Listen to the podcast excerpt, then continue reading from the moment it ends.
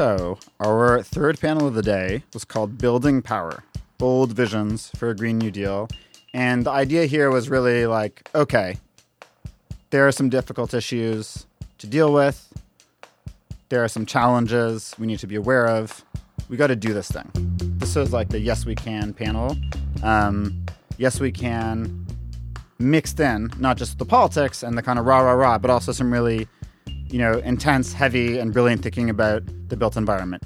So we had, first of all, Stephanie Kelton, an economist at Stony Brook. She's been a chief economist for Democrats in the Senate.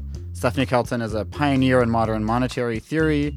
She's really, really led the debate in economics on kind of realizing that we have enormous capacity to spend money on the things that we need. And we heard from her make a very compelling account. And what I thought was just brilliant is that she kind of built up the argument to talk about John Maynard Keynes, the economist, pamphlet that he wrote, on the eve or at the beginning of World War II called How to Pay for the War, and talked about how that's not a story of, oh my God, where am I going to find the money? It's a story of how are we going to mobilize resources to simply do the thing that has to get done. Following Stephanie Kelton, we had Kate Aronoff. This is going to be really interesting because I'm looking at Kate while I'm going to describe what she did. No, that would be wrong, but... Tread carefully. Kate did a great job. Kate did a great job. 10 out of 10. No, Kate, honestly, she really brought it on the fossil fuel industry. I mean, she really just laid out exactly how responsible the fossil fuel industry is for this problem, how we need a massive coalition to take it down. So Kate did a great job. Thanks, Daniel. Yeah, I mean, I could go on for hours about how great Kate is, and I do, just not normally right in front of her. Okay, so moving along. Next, we had Peggy Deamer from Yale and the Architecture Lobby. Architecture Lobby is a group of architects who are on the left, who are all about unionizing architecture, who are all about restoring architecture as a kind of public service. And you'll just hear it, but Peggy Deamer went to town on liberalism and the architectural profession, went to town on the illusions of aesthetics as a solution to every problem. I mean, she really went to town. And it was great, and you're going to hear a lot of it coming right up.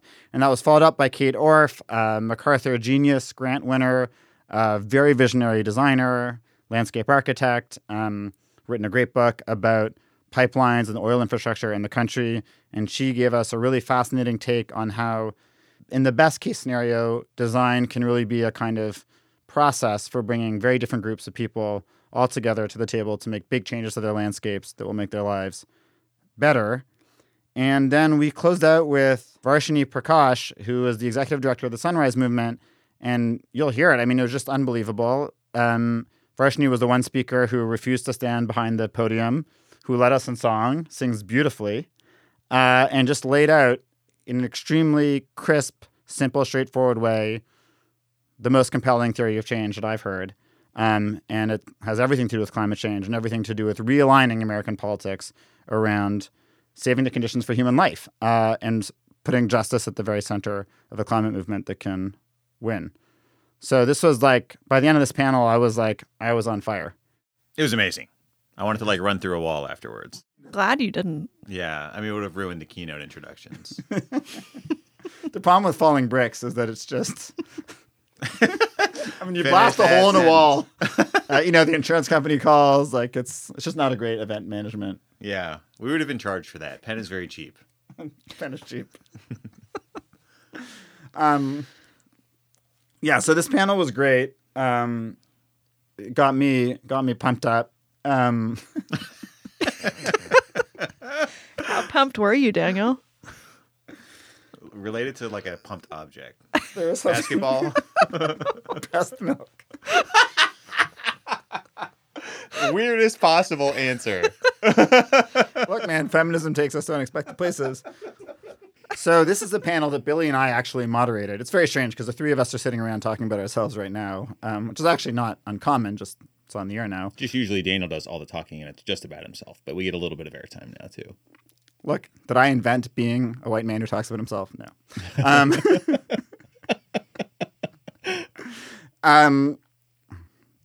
So Billy and I moderated this panel. We interacted with the guests like Kate. So in this case, what we're actually going to do is just include the moderated section. And so instead of hearing, our take on the panel and then hearing the panel, you'll just hear the whole thing straight through. Billy and I had a bit to say. The conversation was fantastic. So we're just going to run the whole thing for you. I will say my favorite tweet of the conference came as a result of this panel, which I don't remember who tweeted it, but they tagged you in it so we could find it. They said, you know, something like, find someone who loves you as much as Daniel Aldana Cohen loves Red Vienna, which is maybe the best tweet I've ever read. Daniel does love Red Vienna. My honest relationship advice is find yourself somebody who loves you as much as I love Red Vienna. I mean, it's like a river of love. So very much strong love. A giant avenue of love. Flanked by public housing. Flanked by public housing. Built by beautifully built socialists. Housing. Yes. Gloriously built public housing. And I think this, you know what, it doesn't get said enough. It's like, okay, Red Vienna, socialist, it ended. Red Vienna ended. Red Vienna built housing for 10% of the workers in Vienna. But now there is even more public housing. Now 1/3 of the housing is public. 1/3 of the housing is cooperative. And something, I'll just say this because I didn't say it in the discussion just because you can't say everything always. But next conference, the thing that is always trips people up is Austria is a racist country with a very vicious right. And Vienna has this amazing social democracy. So it would be tempting to believe that this is another case of right-wing racist social democracy. But in Austria, it's not quite that. It's that you have a kind of racist right-wing area outside of Vienna. And in Vienna, in the public housing is actually where tons of the immigrants live and are the bastions of the left, electorally and increasingly organizationally. So this is not a case of a kind of vicious, racist, imperialist project that also includes public housing, but this is really a project from below that has turned into a multiracial working class project. Beautiful housing, carbon emissions through the floor, €1 a day public transit. This is all just an ad for Daniel's Socialist Travel podcast. Daniel's new center is sponsored by Red Vienna. Yeah. And in this podcast, you will hear over and over about my one trip to Red Vienna. Truly the best Europe has to offer. So with that, we're just going to go right into the panel. Yeah, so for this panel, we asked Priyanka Shah, who's one of the sort of leaders of the Architecture Lobby, to introduce the panel. The Architecture Lobby was an incredible partner in this entire event. Peggy, who's on the panel, was sort of one of the founders and is also one of the leaders of the Architecture Lobby. And Priyanka is really like the driving force in their New York chapter. And she did a great job. I wish we could have had her on the panel. I'll say one quick thing. I didn't want to talk too much because you're about to hear me talk a lot. But if you are following along, as you may have been throughout this series, with our slides, my one regret from this panel, I'll reflect deeply afterward, is that I didn't, include a face of Rex Tillerson or Darren Woods or Ben Buren, the fossil fuel executives I talk about. So if you're listening, I would encourage you to go and familiarize yourself with the faces of these ghouls. So one supplementary request, once you've Googled the faces of these fossil fuel executives, go to Jacobin, or just go to Google, Kate Aronoff, Rex Tillerson, Haig, Crimes Against Humanity. #Rex4Haig.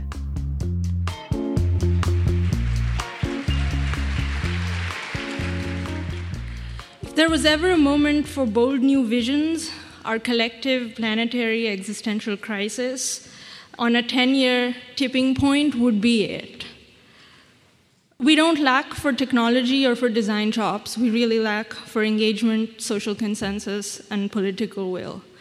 If that was not clear until this morning, the last two panels have made it abundantly crystal.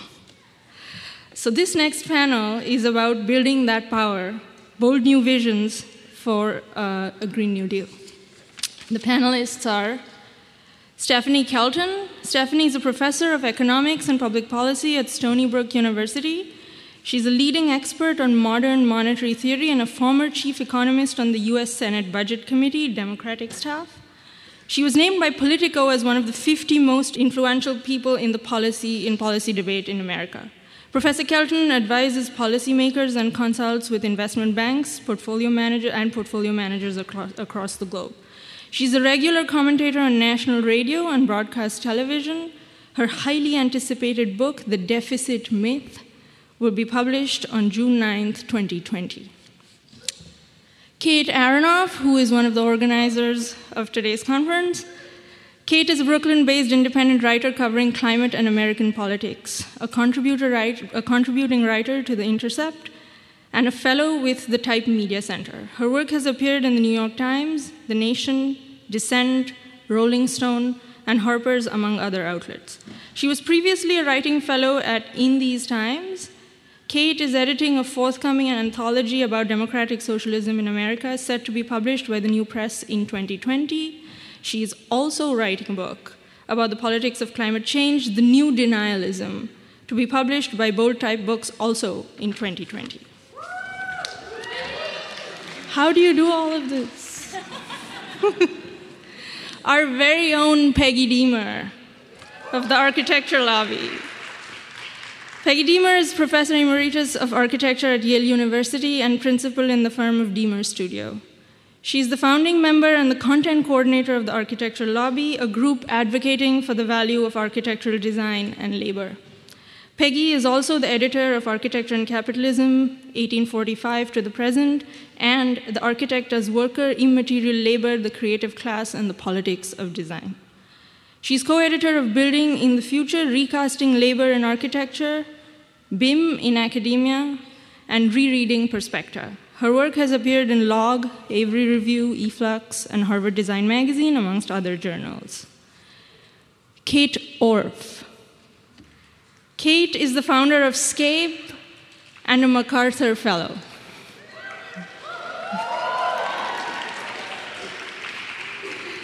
Kate focuses on retooling the practice of landscape architecture relative to the uncertainty of climate change and fostering social life, which she has explored through publications, activism, research, and projects. She's known for leading complex, creative, and collaborative work processes that advance broad environmental and social perspectives. Kate was awarded the MacArthur Foundation Genius Grant in 2017, the first given in the field of landscape architecture. Kate was named a 2012 United States Artist Fellow and Elle Magazine Planet Fixer, and shared SCAPE's design methodologies at the International TED Women's Conference in 2010. She graduated with a bachelor's degree in political and social thought from the University of Virginia, with distinction, and earned a Master in Landscape Architecture from the Graduate School of Design at Harvard University. Kate is also the director of Columbia University's GSAP's Urban Design Program. About 150 of them are here today.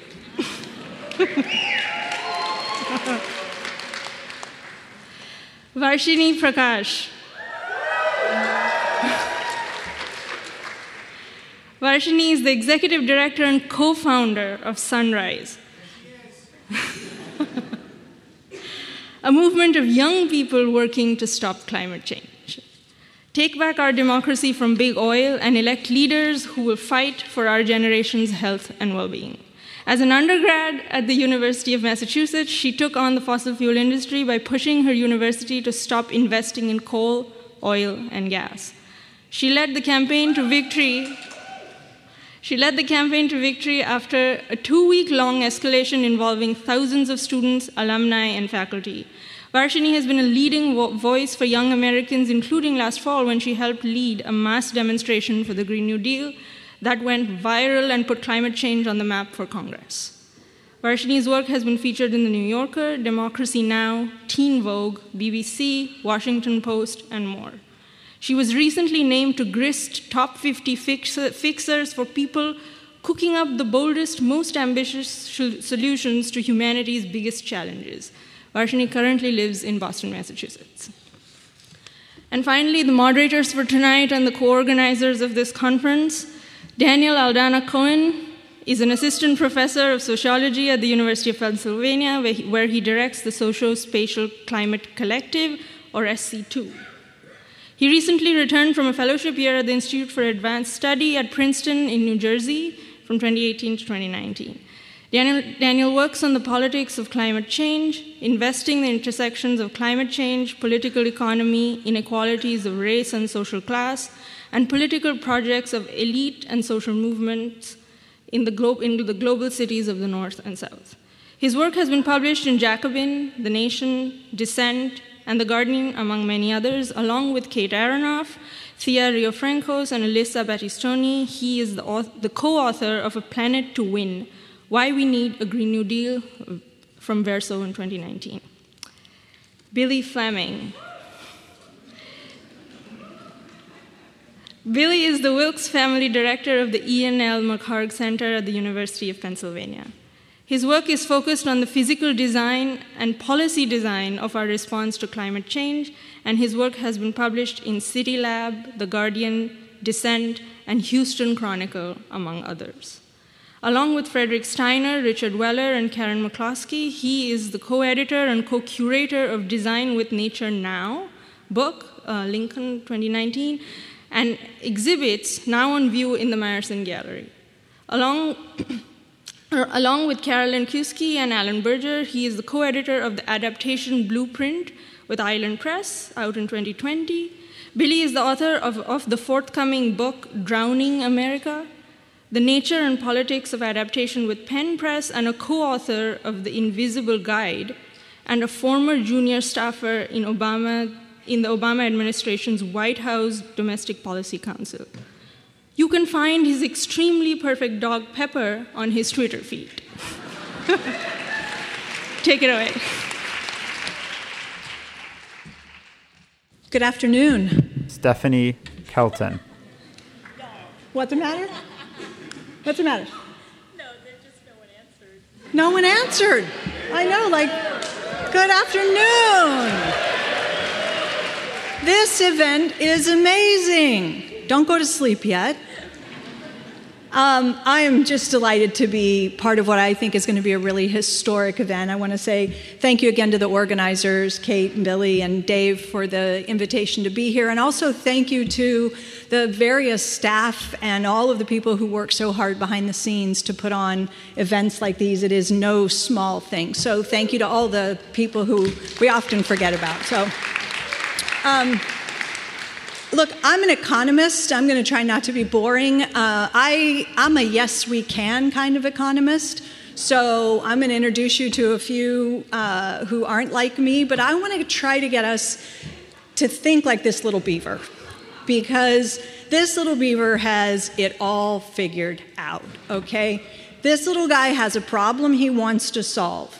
The environment is inhospitable. He needs shelter, he needs a place to stay safe from threats, he needs to be warm, he needs to be secure. So what does he do?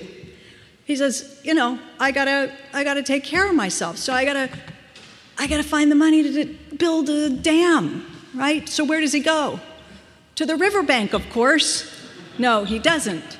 This little beaver is lucky, and the reason he's lucky is because he doesn't have to worry about how to pay for it. You see, this little guy goes and he finds the resources he needs. What does he need? He needs a tree. You got to get a tree. So you fell a tree, and you take the parts of the tree and you construct what it is that you need, a safe habitat, right? He is only concerned. He doesn't need building permits. There are no property rights to deal with. He just needs the real resources to construct the dam to keep his family safe, okay?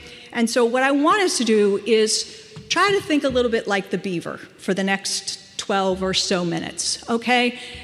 I'm going to borrow some of this incredible artwork from The Intercept, AOC video, and this is Molly Crabapple, so I want to give her credit because I'm not just going to borrow from her, I'm also going to play around a little bit with some of what she's done. But look, this idea, you can't be what you can't see, is really important. The vision that has been laid out here by all of the previous speakers and by all of the people in the room today, what we're trying to imagine is truly transformative, right? We're talking about things that touch every aspect virtually of our economy, and not just here in the US, but globally. How do we make these kinds of investments, these transformative changes in everything from not just energy, but transportation, agriculture, housing, the whole of it? How do we do it in an inclusive and in a just way? How do we bring everyone along? And that's what the vision is.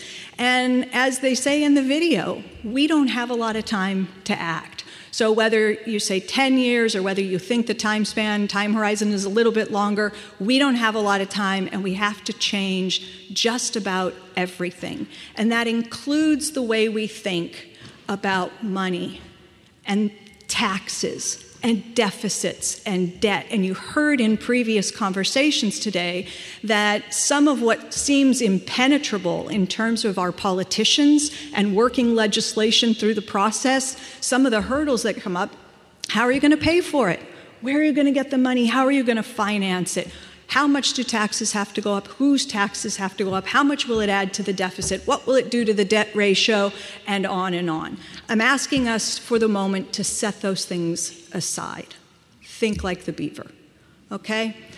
Because this is how they plan to beat us. And we talked about this in the last panel. The think tanks are out. The ammunition is out. The guns are out. The lobbyists are out. The special interest groups are out. They're gunning for this thing. And they think that they know where the weak spots are. Okay? They are going to play off of the public spheres. And straight from the video, AOC says, "We knew we needed to save the planet, but people were scared. They said it was too big, it's too ambitious." And the network of lobbyists and think tanks went to work doing their job. So they haul out people like the former director of the Congressional Budget Office to say $93 trillion, too big, scary numbers, right? Put the fear of God in people, make everyone think that this is something we can't do, it's out of reach. The economists fall in line, not all of them. Some of us are good. But there are a lot of them who are going to fall in line and who are going to repeat these talking points and reinforce these ideas. Everyone from people at the most conservative think tanks to popular bloggers to former Treasury secretaries, they will say it's not a realistic calculus, it would spend us into oblivion, it's fiscally catastrophic, and the public will be told this, and the politicians will hear this, and the resistance will build. How are you going to pay for it? The big elephant in the room that's designed to shut it all down. So not only can we not be what we can't see, but we can't have what we can't afford. And we have to understand how to afford this. How are we going to pay for it? How should it work? The Republicans are clearly already using this talking point. Look, the Green New Deal is what? It's unaffordable. It's unaffordable. Hey, they're capitalizing on the public sphere of big numbers. It's meganomophobia, right? It's a fear of very big numbers. It's a real disease. So they'll throw these numbers around and they'll say, you know, whether it's 16 trillion or 93 trillion, by the time you put trillions in, does it really matter? You know, you just start whipping up a frenzy. People get very, very afraid. Now, I'm not going to talk a lot about this. I could do, and I just finished teaching an entire PhD course at the New School on modern monetary theory. So believe me, I can go on for a semester. I'm not going to do that to you, but I will tell you that there is an approach within macroeconomics that shows us how to put this question in a different context. And I'm going to give you just a little bit about what it is that I think we should do when we approach the pay-for question and how we ought to be thinking, because guess what? We have been here before. We've done this, and we're talking about a New Deal. We're talking about a Green New Deal. We did this during the Great Depression. That's when the New Deal happened, not at a time of great prosperity, I might add, right? This was in the depths of the Great Depression, and somehow, some way, we managed to introduce all of these programs and introduce the Green New Deal. So, not only did we do the Green New Deal, but then right on the heels, as the thing is underway, we do what? We enter World War II. Now we've got a massive transformation of the U.S. economy in a way where we mobilized resources, the likes of which had never been seen before, okay? So you have mass mobilization of an economy that is oriented around producing for consumer goods to one that immediately has to be transformed to producing for the war effort. Okay? That, like the Green New Deal, touched every aspect of the U.S. economy. It was an enormous undertaking. How did they do it? Well, one of the things they did was they listened to John Maynard Keynes, which is generally a pretty good idea. Keynes wrote a little book called How to Pay for the War. And my position has been for a pretty long time now that we ought to use this as a blueprint to organize our thinking about how to go about approaching something on this similar scale with respect to the Green New Deal. So what did Keynes say in this little book? Guess what? It's called How to Pay for the War, and it has absolutely nothing to do with finding the money to pay for World War II. Nothing to do with that. So what is it about? It's about how to roll out, how to transform the economy and roll out the investments that are going to be needed in a way that is just. He actually cared about that, that the people who were going to have to make the greatest sacrifices in terms of the war effort would receive the greatest benefits on the back end when the war was over, and to do it in a way that allowed the government to invest massively without creating inflation. The whole entire book is about inflation mitigation, inflation risk. This is a little document the U.S. Treasury produced. The United States was watching very closely. It hadn't yet entered the war, but they started circulating documents saying, look, we better pay attention to the way they're doing it, because if we get involved, we're going to have to figure out how to do this without creating an inflation problem. So what happened? The U.S. government massively increases spending, and there are a variety of controls in place, smart offsets and various restrictions, reforms, incomes policies, and a whole range of things. But by God, they managed to do it in a way that didn't let inflation spiral out of control.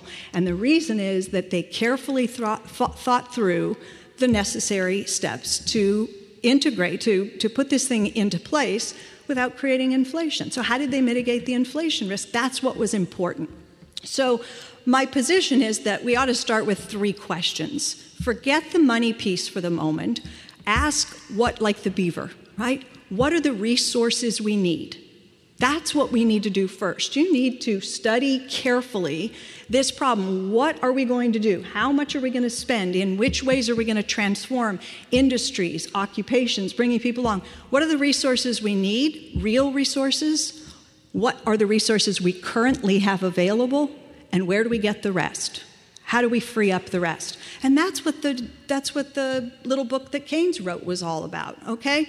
So depending on what your vision of the Green New Deal is, how ambitious, you need more or fewer real resources. Obviously, there are lots of different proposals. We've heard some talked about today. Where do you get the people? Well, you have 15 to 20 million people, let's say, available to you today, unemployed. Do you want to go into the part-time working, but would like to work full-time? There are lots and lots of people available. You got factories operating well below full capacity. Take the low-hanging fruit. That is the resources that are currently available to you. And then, recognizing that you're probably going to need more than the low-hanging fruit, where can you get additional resources? Look, Medicare for All is an incredible opportunity with respect to the Green New Deal. Medicare for All transitions us away from a healthcare system that eats up 18% of our GDP to one that maybe takes 15% of our GDP. Look, if you free up 3% of US GDP, that's a lot of real resources. If the private health insurance industry largely disappears, that's a lot of resource capacity you have just freed up. If you do something with respect to criminal justice reform, we have presidential candidates talking about dealing with the fact that we've got 2 million people locked up. How do we cut that number in half in 4 years? If you have suddenly 1 million more people available to you, that is real resources. If you do something with defense, that frees up real resources. The finance industry, that frees up real resources. So there are a lot of ways to do this in terms of spending, in terms of transitioning away to different programs, in terms of a variety of different policies that free up real resources. And so I want to mention that. The job guarantee has already been discussed. The job guarantee is an incredible opportunity to deal with climate change and also create additional fiscal space, create additional resources for the Green New Deal. The point is, if we were back in 2008, God forbid, right? The wheels had just come off the economy.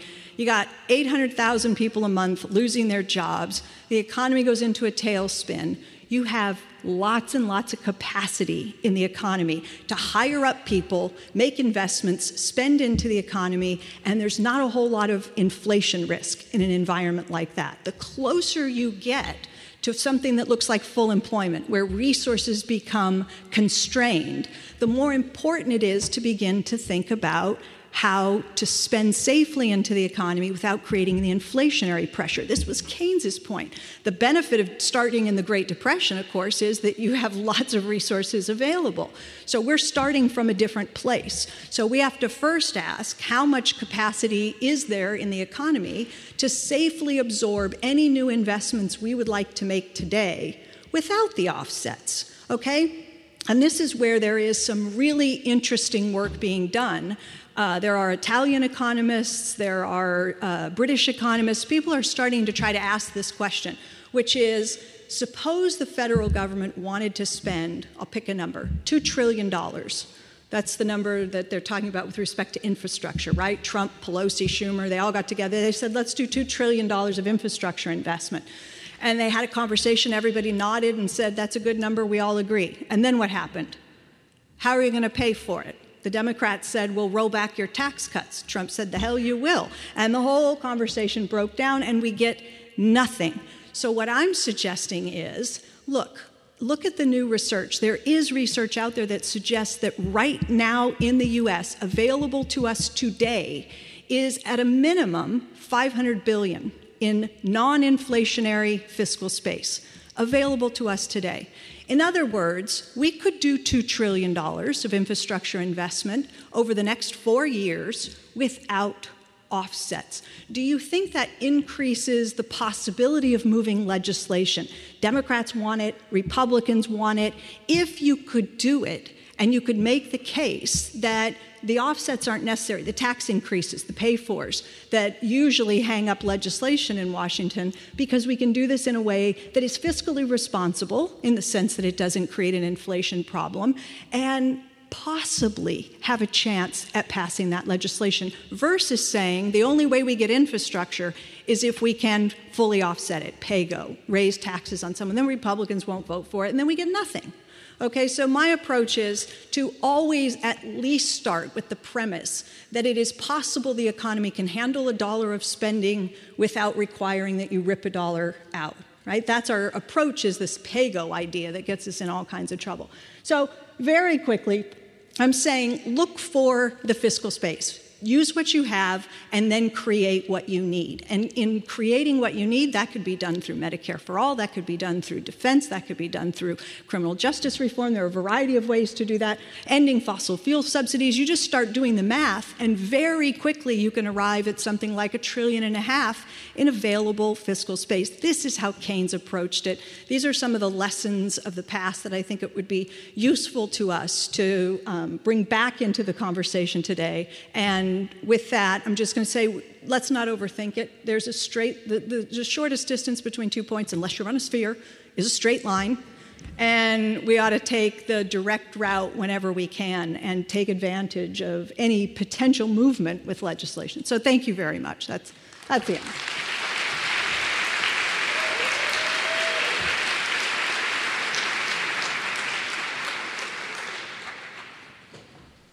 Now you'll hear from Kate Aronoff. Hi, everyone. I'm a millennial, so my notes are on a screen. It's going to take just 1 second to set up. I just want to give a huge shout out to all the folks who are working this event and who are volunteering, putting out coffee. Like Stephanie said, it's not easy. So... thank you all, and for everyone who's here. This is an incredible event, and as someone who's been writing about this stuff and following it for a long time, I would never have predicted 1,400 people would be in a room to talk about the Green New Deal in 2019, in 2018. So this is incredible. So some of you might know this image. I've never figured out what pogo is supposed to be, but I have looked a lot at this particular strip and kind of variations on it. So this is a cartoon produced in 1971, and our titular character, Pogo, is staring out into this field of strewn litter and garbage and cars and all these things. And he says, "We have met the enemy, and he is us." This is not an uncommon way that we talk about climate change. It's not an uncommon way that we talk about environmental issues or many other things, right? And it's not hard to feel pessimistic. We have yet to have comprehensive climate policy. In the United States, world leaders have a meeting since before I was born as part of the UNFCCC process to try and figure out a solution to this crisis. And what we got in 2015, finally, was an agreement that would leave us, if we take it at its word, would leave us overshooting 3 degrees Celsius, which is far beyond the bounds that that most people have deemed acceptable, and that is written into the Paris Agreement, which seeks to get us to well below 2 degrees Celsius. So it's not hard to feel that there's maybe just something hardwired about humanity. There's something we just can't process about this problem. Most recently, the novelist Jonathan Franzen last weekend in The New Yorker laid this out to a T. He describes sort of at length his own climate model, which is to say, Jonathan Franzen thinking very hard about climate change in a room by himself. I can only imagine. And he writes, "Call me a pessimist or call me a humanist, but I don't see human nature fundamentally changing anytime soon. I can run 10,000 scenarios through my model, and in not one of them do I see the 2-degree target being met." Damn. He's not the only one to say this.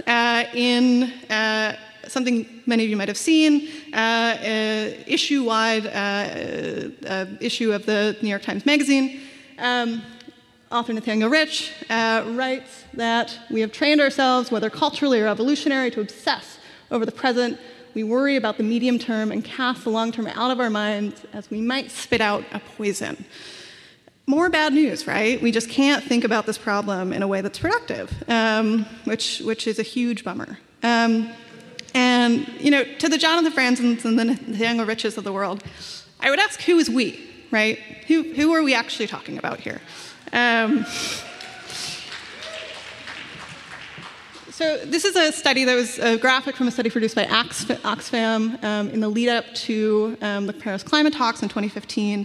And what it finds is that the richest 10% of the world's population accounts for over 50% of its emissions, more than half, while the poorest 50% account for just 10% of the world's emissions. The cruel inverse of what we have. One of the lesser sort of reported statistics from this study in sort of climate circles is found that billionaires between the Copenhagen talks in 2009 and the Paris talks in 2015 increased with billionaires with shares in fossil fuel companies expanded their fortunes by $100 billion. There are also incredibly stark asymmetries between rich and poor countries in this, and the United States is the largest historical emitter of fossil fuels in world history. I don't think averages are so helpful for thinking about things like climate change. They can mask over the enormous inequalities within countries and within who is consuming what, who is emitting what. But I think there are some statistics that some averages that bear repeating. The average US resident emits more than double the greenhouse gases of someone living in China, and nearly 10 times as much as the average Indian. As several speakers have spoken to already, those who receive the fewest benefits of our fossil fuel economy, who have not built either personal or national fortunes off of systems like slavery and colonialism, are those already being hit hardest by its impacts in places like the Bahamas, in our own country, in places like New Orleans, and many, many others. And within the US, a person's race remains the single biggest predictor of whether they live near pollution. But as far as carbon footprints go, nobody can really hold a candle to the leadership of the world's biggest polluters, the ExxonMobils and Shells of the world. Just 90 companies have been responsible for an estimated 2/3 of emissions since the dawn of the industrial age. And accounting for his $145 million worth of shares in ExxonMobil circa 2015, the researcher Dario Kenner in the UK found that Rex Tillerson, then CEO of that company, was responsible for over 52,000 metric tons of carbon dioxide in that year, well over 3,200 times that of the average American. So there are people getting rich off of, let's be honest, killing people. There are people getting rich on this crisis and the way that things are currently arranged. And this often gets sort of hidden. So I won't go too deep into all of these statistics, but PG&E, for instance, was found legally responsible for the deadliest wildfire in California's history. The Camp Fire killed 86 people. Its executives after that were awarded $11 million in bonuses, a performance bonus for that time. Right here in Philadelphia, the executives of Philadelphia Energy Solutions, who have been running an environmental justice calamity in South Philly, recently exploded, averting very narrowly a sort of full-blown catastrophe. That plant shut down after that explosion. 280 workers were laid off, and the executives got $4 million out of it. So people have lost their livelihoods. People are getting rich. This is not, you could pull any number of statistics from the last 10, 20, 100 years that will tell similar stories of this. And just to talk briefly about the center statistic, a Carbon Tracker study recently found that fossil fuel companies, all but one of those that were surveyed, reward executives for growing and growing and growing their reserves indefinitely. And right, 92% incentivize just continuing to dig up and find new reserves that we know we cannot burn. And it's not just that they're doing this, right? It's not just that people are getting rich off of the activities that are killing us.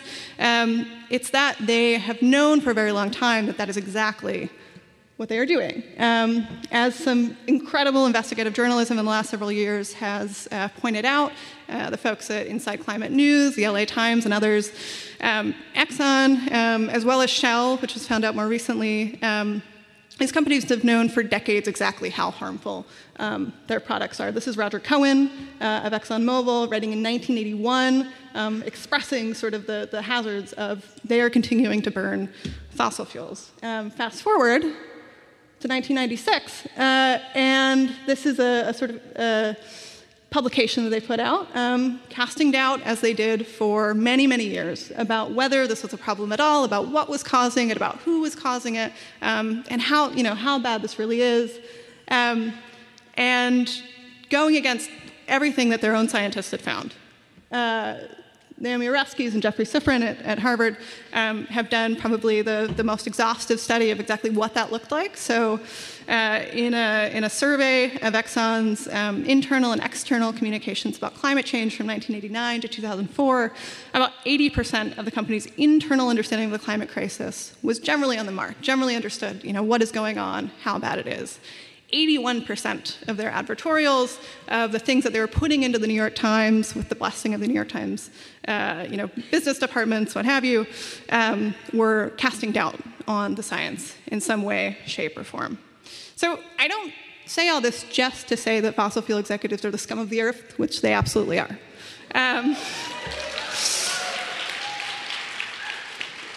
It's also to say that these companies obscuring who is responsible for getting us into this mess is every bit as damaging as they're spreading denial about whether the problem exists at all.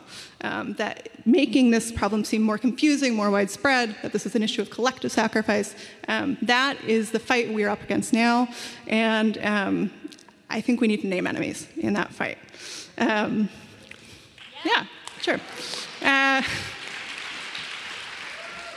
After the 2008 financial crisis, right, people like Jamie Dimon, people like Lloyd Blankfein, they became sort of household names. They caused this massive crisis that was causing so many people so much pain. And in the midst of the greatest existential crisis humanity has ever known, people like Exxon CEO Darren Woods, Shell CEO Ben Van Buren remain relatively unknown. And why is that? Why can't we name the people who are responsible for this problem? Or, you know, even just take the minute step of stopping them from getting into places like the UNFCCC talks, where they will brag about their ability to write climate legislation and climate agreements as they have the Paris Agreement. So, you know, this is not a problem of human nature. This is not, I hate to break it to Jonathan Franzen, something that we just can't take on. You know, we have an enemy, and it's very small in numbers, and I would argue is what, you know, Bernie Sanders not so affectionately refers to as millionaires and the billionaires. And we know, right, that these companies that have spent decades spreading disinformation about this crisis, who have misled the public, despite knowing exactly what was going on, they will throw everything they have at policies a fraction as ambitious as a Green New Deal. Take a company like BP, which in the last several years has become publicly supportive of a carbon tax, a global carbon tax. Last year in Washington State, they spent $13 million to kill a very modest carbon tax there. And so why would they do that? They can be fully expected to do everything, to throw everything they have at the problem. And I think that means that we should name them head on. And it's also part and parcel of building the movement that we need to actually take this crisis on at the scale it demands, right? We are never going to compete with ExxonMobil or Shell or any of these companies for the amount of money they have, the amount of money they can pour into polluting our political process. What we do have is people, right? And we have more people than them. There are not that many fossil fuel executives in the world. And as we build the sort of positive case for a Green New Deal, as we lay out in sort of incredible vision what all this can do to make people's lives so much better, it also means we need to take the fight right to the doors of the people who are causing it. Because as we know, the New Deal did not happen because FDR had all the right details worked out in March of 1933. It happened in no small part because there was strike after strike after strike after strike that threatened to shut down business as usual in one of the world's largest economies. And in order to do that, we need an enemy.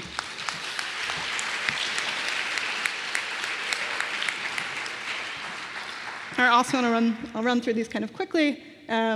Right, this is an illustration from Dario O'Connor. There are also very practical reasons why we need to end the business model of these companies. As the folks who've been living with leaky infrastructure and pipes and refineries in their backyards for decades and decades have rightly pointed out, we need to keep fossil fuels in the ground in a systematic way. It's not going to be enough just to build out more renewable energy. It's not going to be enough just to invest in R&D. We need to do all of those things, absolutely. But there is a reason why the share of our energy mix that is filled by fossil fuels has not budged significantly in the last several years. And it's because these industries have enormous, enormous power to keep things exactly as they are. We know that the current reserves of coal, oil, and gas companies are more than enough to shoot us well beyond the 1.5 degree target that groups in the Global South have been calling for years and years and years as crucial to survival. And, you know, even if all of that is burned, it will take us right up to 2 degrees Celsius. This has to stop. And just, yeah, there's many of these. Just in the last year, in 2018, this is a brief list of all of the projects that have been sanctioned. This study came out just this past week from Carbon Tracker of all of the projects that would, are clearly out of line with the Paris Agreement, being done by fossil fuel companies, approved by fossil fuel companies that are, on the one hand, sponsoring things like the post-debate talk in CNN last night was sponsored by BP. And here is their, $1.3 billion deepwater drilling facility. So we know what happens if the business model of the fossil fuel industry is allowed to continue unabated. We get to climate chaos. That much is clear. They might also wise up at some point. They might also, potentially figure out that this crisis will at some point affect them. And we also know what that looks like from the last several years in the coal industry. It means executives will get their golden parachutes. It means that workers will get screwed over on their healthcare and their pensions, and will be catastrophic for basically everyone who has not been involved in the fossil fuel industry. There is an alternative to that. We can affect a managed decline of the fossil fuel industry in a way that's orderly, that puts workers and communities that have been on their losing end first, and is not so concerned about the future and the profits of these companies in the way that climate policy has been to this point.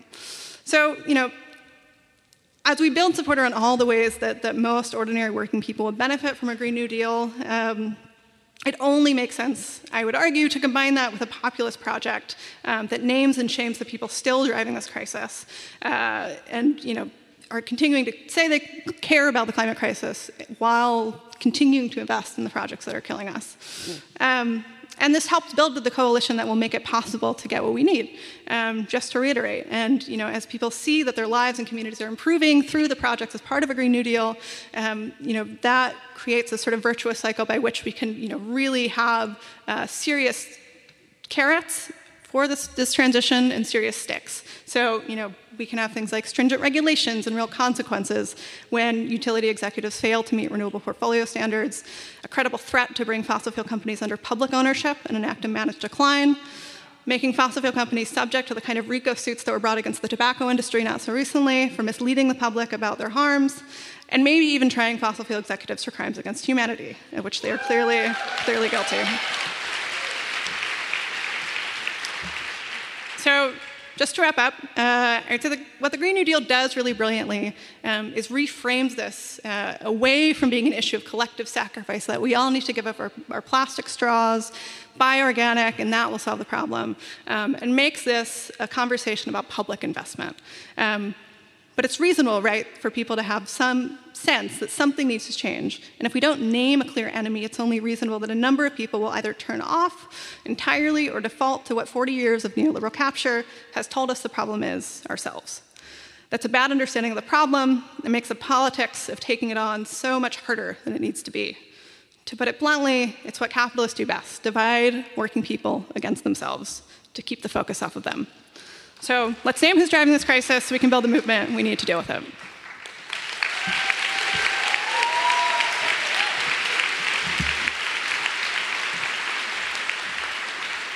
Now you'll hear from Peggy Deamer. I think, like all of us speakers, I'm totally thrilled to be invited to be here. It's an amazing lineup. It's an amazing group of people. It's an amazing conversation. So I'm so thankful. I'm thankful to the organizers. I'm thankful to Kate and to Billy and to Daniel. I'm also thankful to the Architecture Lobby for inviting me to be the one who speaks for and about them and with them today. So it's an honor. Architecture is stunning in its happy acceptance of having no political power, minimal spatial opportunities, no pay, and little social relevance. The only other equally stunning fact is architects' numbness to climate change and our dismissal of environmentalism from our inner circle. The Green New Deal has offered the architecture lobby the opportunity to probe these two ideological voids together. While many of us architects on the left have recognized the problems that a society of the 1% has handed us, the Green New Deal has forced us productively to think systemically about how capitalism works. So I'm lamenting here and apologizing for architecture as being missing in action in these forums. The causes allowing climate change and its social nexus to be absent from our discourse are too numerous to go into here, but they broadly fit into these categories. One is exceptionalism, which is to say we think we operate above society, handing down our aesthetic gifts to it. Two, it's liberalism, which is to say we assume that our progressive aesthetic values shaping the sensitive gifts that we give society. And the fact that we vote for Democrats demands no further investigation or actions. and its purism, which is to say, we believe that we hold on to our discipline, if we hold on to our disciplinary autonomy, we, unsullied by politics and unsullied by capitalism, offer an Adorno-esque aesthetic and ideological haven. In Foucault's statement, it is not just that we are not masters of his three important domains, we suffer from the master mystique altogether, which is the fundamental problem. Bringing architecture into presence, and I hope to the present, this is my talk. The Architecture Lobby will soon offer its Green New Deal statement, and the statement is available for you outside. But here I want to delineate the confluence of strategies necessary for architectural power, the confluence of that with those elaborated by the Green New Deal. We are learning from the Green New Deal at the same time that we want to argue for our essential and structural place in it. The three territories where architecture, like the Green New Deal, must structure power are labor, production, and consumption. Labor. There are two aspects of labor. One is unionization. We in the Architecture Lobby believe that an empowered profession depends on unionizing architects, and we have a motivating example.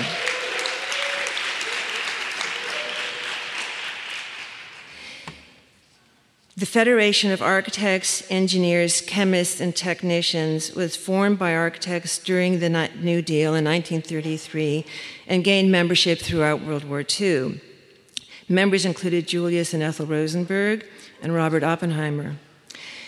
It was started in anger and defiance over the American Institute of Architects' response to the National Industrial Recovery Act's request for professionals in the construction industry to identify an appropriate minimum wage. The AIA, in discussion with the government, recommended a flat wage of 50 cents per hour, which was only 10 cents above the amount suggested by the government for all workers. The FAECT union went to Washington, D.C., and succeeded in their demand for higher wages. But as important as its fight was its subsequent fight for the social issues ignored by the government, the lack of affordable housing, the misuse of technology, the expensive education that made education virtually impossible, and the acquiescence to Robert Moses's physical and social engineering in the New York area. FACET is not merely then a reactive but a proactive model for unionization, and it's one that the Architecture Lobby wants to emulate. We also think that architecture is not one amongst many industries that should unionize, but a particularly symbolic one, the intersection of white-collar professionals and creatives, the intersection of white-collar and design, two areas particularly resistant to labor. We can prove the value of speaking as a class, and when we speak as a class, we can take on, along with other unions, the private developers that are currently determining what and how we build. Organization. All on-the-ground architectural workers need to be organized, even if this, in a discipline that has always been fundamentally giggish, is like herding cats. It isn't primarily an us, workers, versus them, owners. It's more that only the workers seem capable of transcending the problematic liberalism of our aesthetic proclivity that most firm owners operate in, and understand the larger struggle of what it means to be on the ground, to do design, and operate effectively. The corollary to this is radical democracy, which I think pushes in the other direction, and it's a tension between organization and radical democracy that I'm particularly interested in. Which is to say, we need to be open to the dispersal of the cats. We need to be open to our perpetual and productive disagreements. This is not about forcing consensus. It's about continuing an essential debate.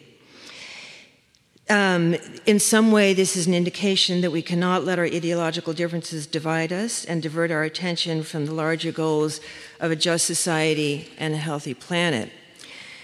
We also need to be attentive to the different subjectivities that live under the architectural umbrella: gender, race, expertise, age, security, etc. The Green New Deal emphasizes this, but the work of Just Transition needs to be commended in particular for pushing this idea that everyone who is going to be affected by a carbon-free society should participate in its construction. So, to production that has two categories in it, which is procurement and performance. Procurement, here, clearly the architectural, engineering, construction industry needs to produce the built environment differently.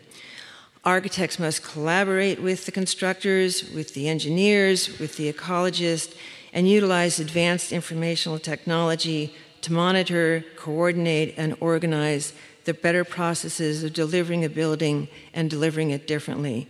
Factory-built, ecologically sourced, labor-oriented, transport-smart. At the same time, we need to also defy the demands of technology and push against a techno-utopia of automation. We need to focus on employment, and we need to focus on the contribution, and yes, this is aesthetic, the machines don't make.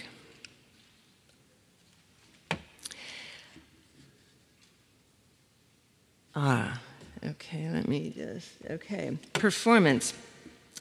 We must take the long view of our architectural acts, i.e., we shouldn't judge or award work until we know how it performs ecologically, financially, and socially. Tally, an app designed by Karen Timberlake, and I think many of the firm's people are here, it's a firm here in Philadelphia, allows architects, engineers, and contractors to examine and compare the embodied energy of different building materials while it is being designed as opposed to after the fact. Karen Timberlake is also developing mechanisms to evaluate post-occupancy to verify building performance against design model productions, which is to say, way upstream and way downstream. We need to collect that data and know the information. But architects also need to take the larger view and ask who actually gains and loses in a given project. The stakeholders in the end are not only, or even primarily, the developer or the owner or even the user. It is the larger public who participates in the neighborhoods that our work creates. But I want to say also that the real issue here is producing long-term sustainable projects is having an enlightened architect at the decision-making table right at the start. As long as we are merely decorating programs handed to us by private developers, our contributions are wasted. So, final group here, consumption. We need to produce things that aren't objects of capitalist consumption. As Kate Aronoff in her Green New Deal work has indicated in many of her posts, conspicuous consumption goes hand in hand with conspicuous production. Progressive technology and its linear model of progress drives the making of more and more unnecessary things. And there are two indices of these, scaling up and scaling down for architects. Scaling up. We need to think beyond the architectural object and address infrastructure. This does not primarily mean our highways and our bridges, which are geared towards cars, which will soon be extinct, but those particular needs that address the forthcoming crisis, including and especially housing. We need to consider the neighborhoods and the open spaces that infrastructures define and often destroy, and we need to do this in collaboration with other relevant disciplines, especially landscape architects and planners. But we also must address social infrastructure if we want to create the commons, which means calling for empowering neighborhoods at all territorial levels. This is a social and an economic issue, but it is also a political issue. The example here is the work by Killian Riano for work done for analyzing and making visual what the neighborhood actually needs in the Corona Park area. Scaling down, retrofitting. Scaling down, on the other hand, means that architects need to ask this question: what is the least that we can do and still exuberantly achieve or exceed the expectations of our discipline? Retrofitting. This means concentrating on retrofitting existing buildings. Green New Deal emphasizes this, but the areas that are singularly pro-development, like New York City, in those cities, architects need to rally around plans similar to de Blasio's 80x50 plan, which puts enormous emphasis and throws a lot of money at retrofitting buildings. But we also want to recognize that retrofitting goes beyond producing more energy-efficient buildings. It needs to also include socially responsive ones. And this project by Lacaton and Vassal in Bordeaux, France, in which the addition of the porous was not merely an ecological issue, because it actually did help the energy exchange between indoors and outdoors, nor was it merely a facelift, although that facelift mattered, but it also created new public and family spaces at the same time. But we also need to remember our most powerful act of all, which is refusal. The refusal to work on projects that are unethical and destroy our planet.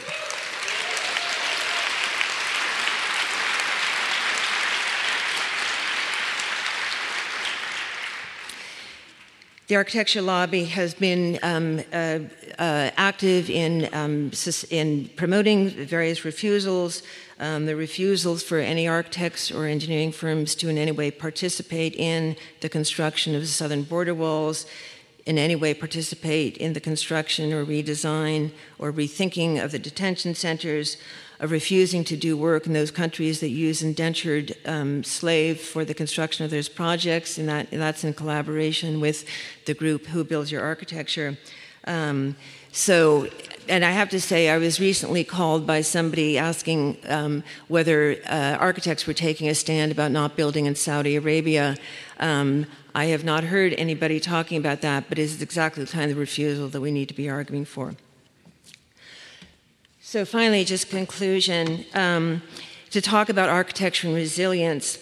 Resilience in our discourse is a catchword for what architects and landscape architects can and should design, which is how do you actually make an infrastructure and a certain territory be able to include resistant change with our changing sea level rise and climate change. But for me, the singular attraction of the Green New Deal is its systemic thinking, which focuses on the connectivity and adaptability that is the backbone of resilience. I look at these charts: Marx on the economy, thinkers of ecology and relationships to society, think about systemic thinking. Architecture must embrace this connection with and embeddedness in a larger political, economic, social, and environmental context. This implies not just collaborating with the large network of actors shaping the built environment, but being patient and witnessing the structure of the feedback loops it participates in. Architects can lament the short-term profit interests of developers, but we ourselves need to take a long view to assess the repercussions of our very acts. I know this goes against what Stephanie was saying, that straight line, don't overthink it, but I actually think that architects in general don't understand the larger operations that begin before, the need to happen, and the follow-up that occurs to really allow a Green New Deal in the built environment to occur. At the same time, while I have been ragging on our field and emphasizing that the notion of architects as masters is the root of our problematic marginalization, I want to suggest that a re-empowered discipline whose mission is no longer get a job at all cost or beautify the desires of the 1%, positions us to be effective players in the Green New Deal as actors who are literally working on the ground, in the earth, on the lot, with the foundations, on the streets, in the networks of energy distribution, with the builders, the developers, the owners, the users, in the neighborhoods, we can coordinate, not lead or master, the needs and desires of a huge segment of society. In this, we learn from and can contribute to the Green New Deal.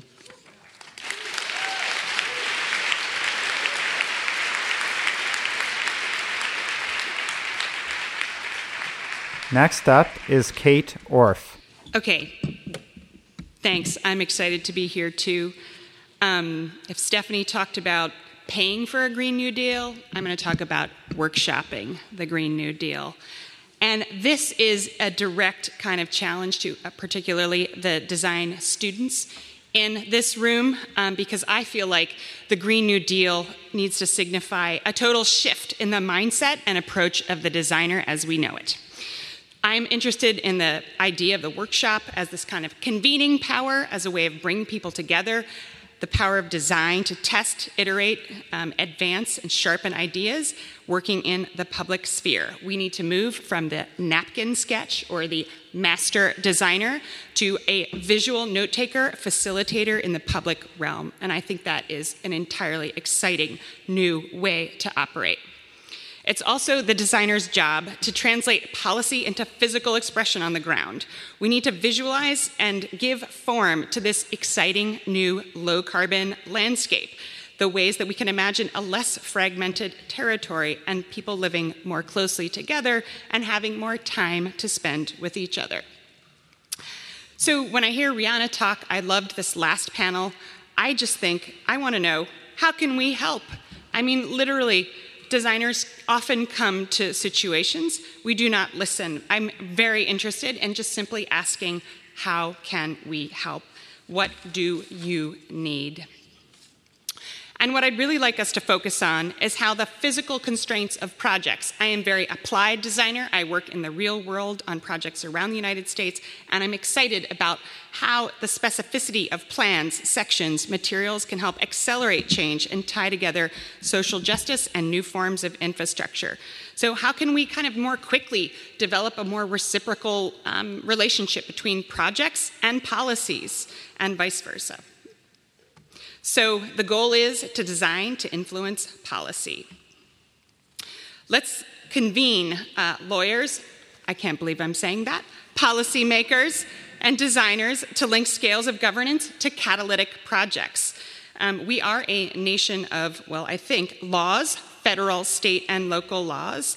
So the answer is not just for designers to be political. Yes, we need to vote, we need to get out there, but is to design in a political context and in this new world of sort of legal and context.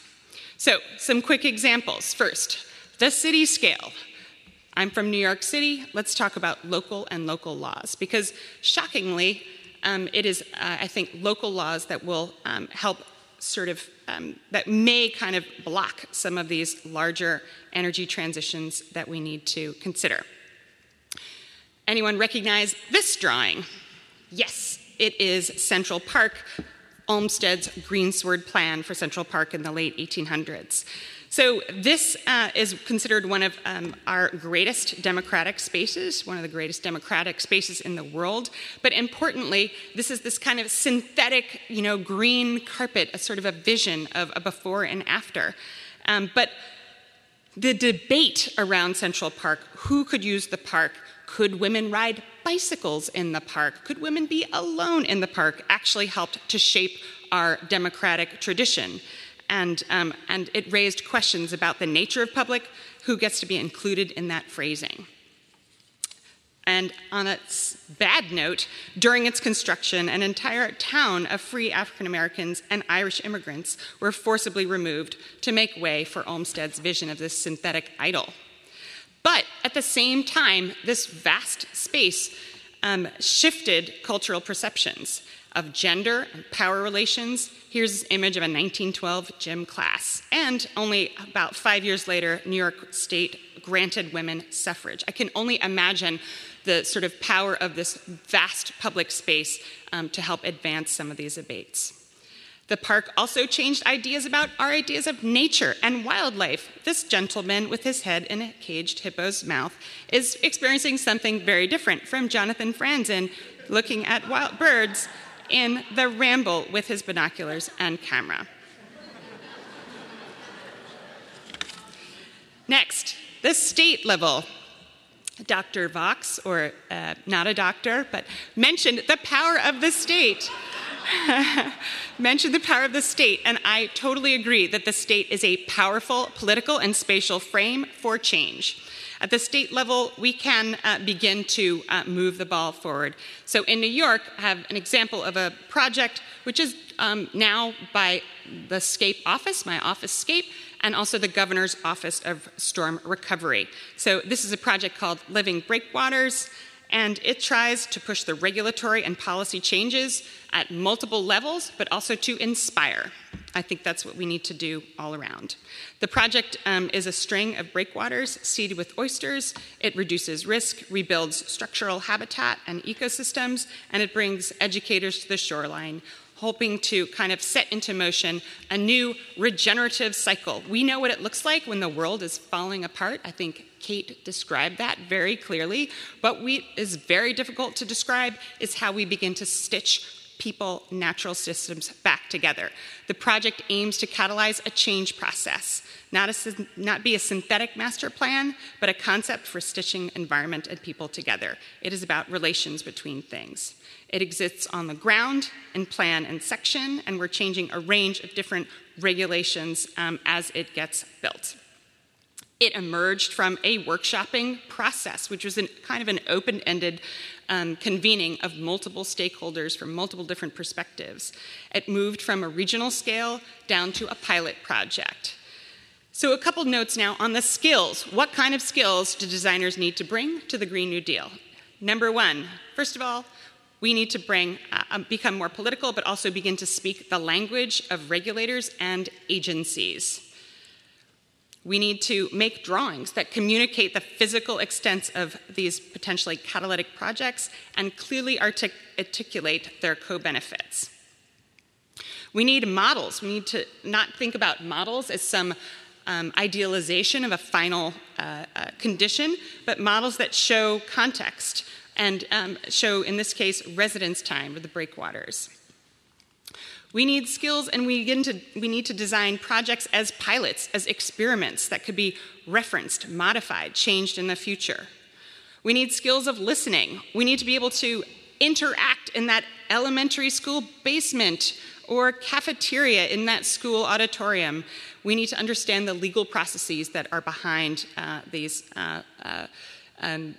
transformational projects, and we need to understand where they happen. We need patience and grit.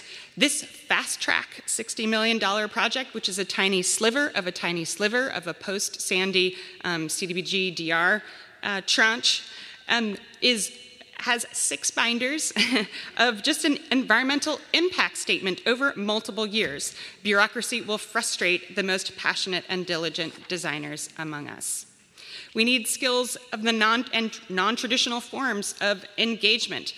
Things and activities that are educative and fun. We need to meet people where they are. So this project is in water and in construction and start next year. I'm excited for it to sort of test the social and physical and policy world that it was designed to elicit. Okay, the elephant in the room, the national scale. The national scale, which I think is probably the most critical, the most frustrating as witness to the filibuster tearing our hair out thinking about that concept. It's out of reach due to the Senate and, of course, the makeup of the Electoral College. I tried to describe in this book, Petrochemical America, with the photographer Richard Mizrak, at a national scale, develop a portrait of a landscape of extraction, waste, displacement, and environmental injustice. So through Richard's photographs and a series of drawings that you can see here, like the one on the top that shows atrazine and nitrogen despoiling and creating a dead zone in the Gulf, I began to start to chart and map at a national scale the impacts of these extractive landscapes on people's real lives in their neighborhoods.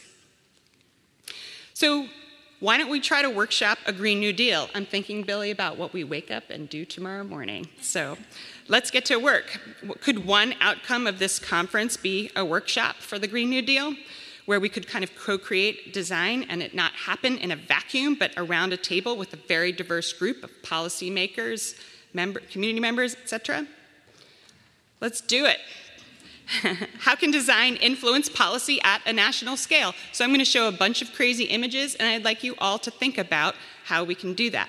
What kinds of projects could inspire new, kind of much more casual coalitions of self-interest and begin to bring together states or watersheds? Could we think of a Mississippi River National Park based on a concept and an ideology of living with water? Could we get Iowa hog farmers together with Louisiana shrimpers?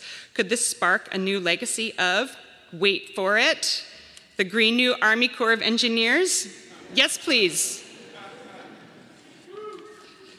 I hope so. So, inspired by the California Coastal Act, could we imagine an interconnected shoreway combining equitable managed retreat, investing in living shorelines, stemming the collapse of marine life and coastal biodiversity? Could we imagine a Green New Coast Guard? Yes. Yes, we can. Could we think about the Great Lakes as this kind of shared freshwater resource and think about a Green New EPA?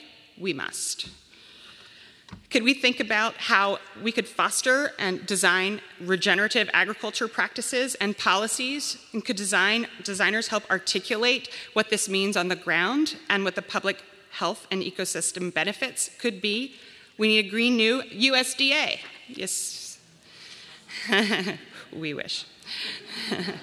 But we're going to try. So, could we begin to link brownfields and new green renewable energy? And not sort of jump over and be mindful of the legacy of environmental racism that is part of our extractive oil and gas economy? And can we push back on local law? Let's imagine a Green New Department of Energy. How can we combine living forests initiatives and the need for habitat corridors for literally our animal friends and the climate refugees in the animal world? We need a Green New Forest Service. And how can low-carbon housing, which I hope Daniel will talk about soon, be better tied to transportation investments? Yes, we need a Green New HUD. We absolutely do. So more importantly, how can this new American landscape that embodies or helps precipitate a just transition not be thought of or as designers as a synthetic, totalizing idol, but be looser, more open, ironic, leaky, partial, and non-extractive, and that sort of gives back to the environment, thinking more of like a crazy quilt, like you see here. So the challenge is to think about all of these things together now, how they overlap in physical space and in their larger social and political context. This sort of pledge for justice for all will not be easy, and we'll all have to work together.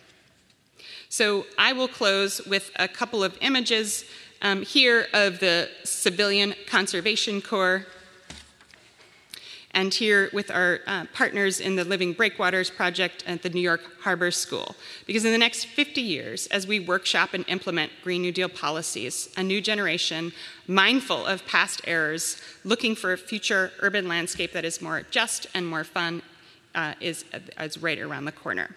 So to close, I'd like you to think about a couple of things. One is, think about the idea of the workshop as a method for productive next steps, that designers can play a really positive role with our policymaking compatriots. We need to think about how to design and inspire to foster policy changes. We need to think about those six binders and understand that high school cafeterias, auditoriums, these are the places where as we design and we think about taking pen to paper, these are the places where this climate fight will unfold. Thank you.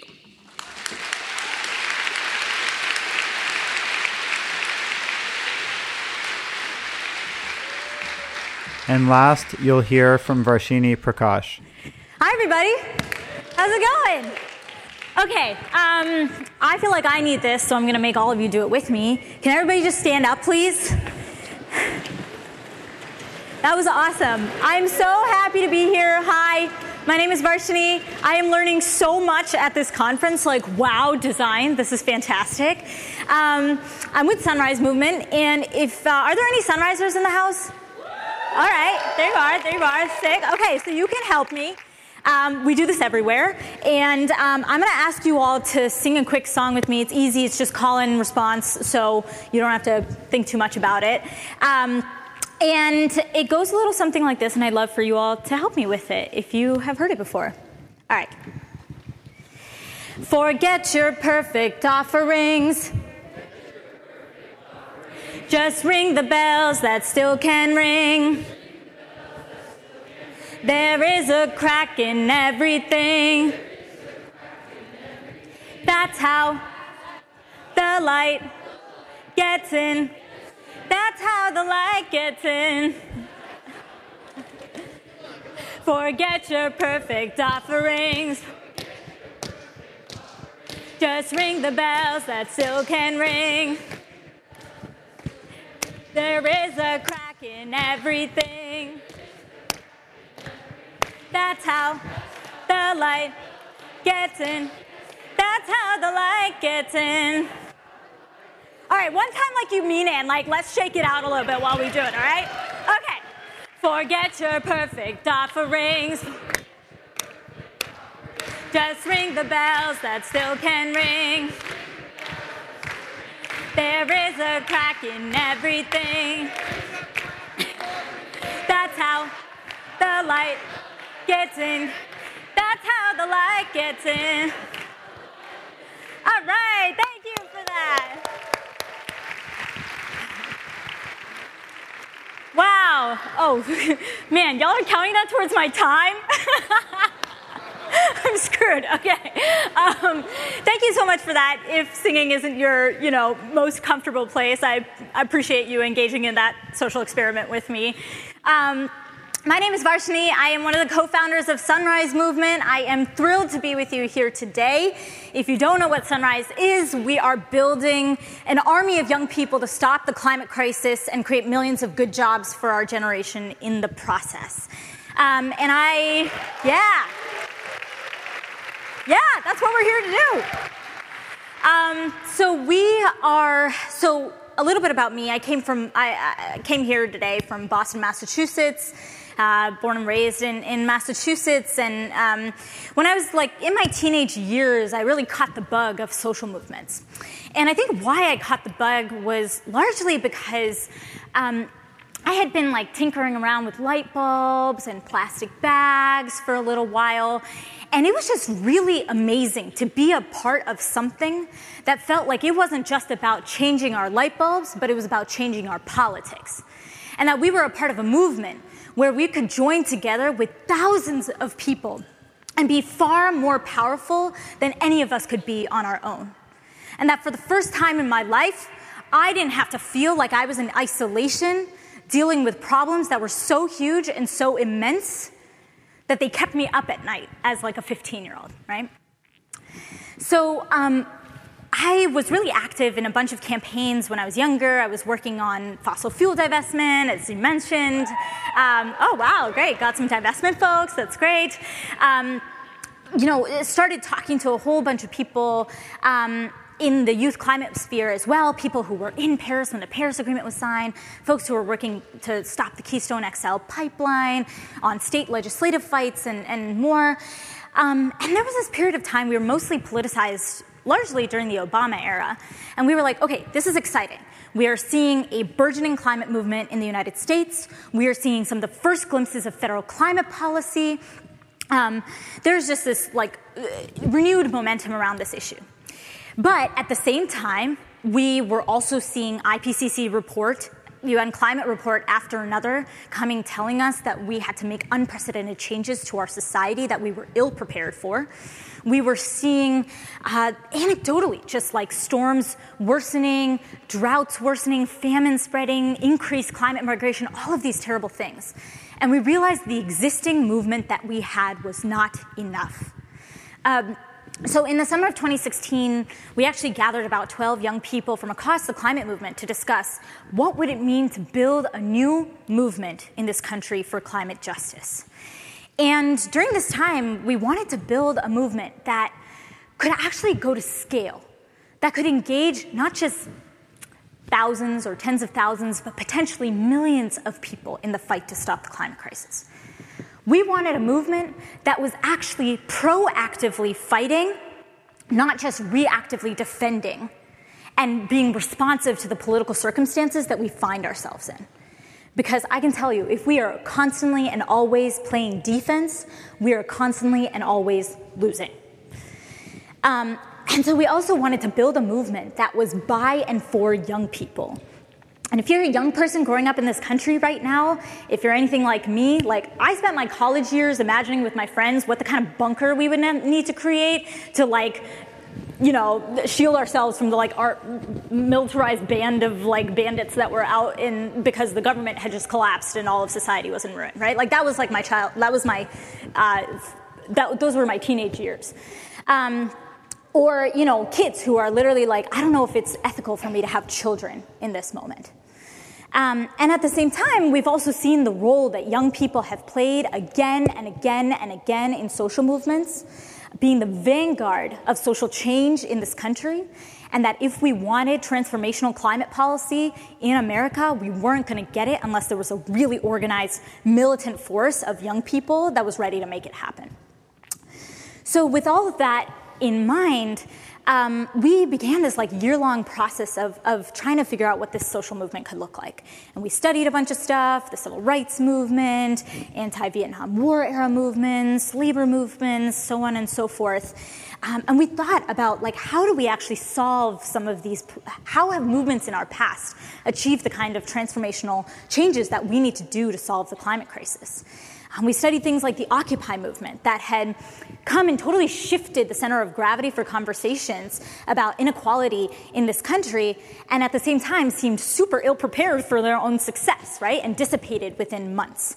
So we were trying to solve this quandary of how do you sustain momentum and organizing, how do you build to scale, and how do you support people in every corner of this country to be able to organize in their own communities and in the context that they know the best.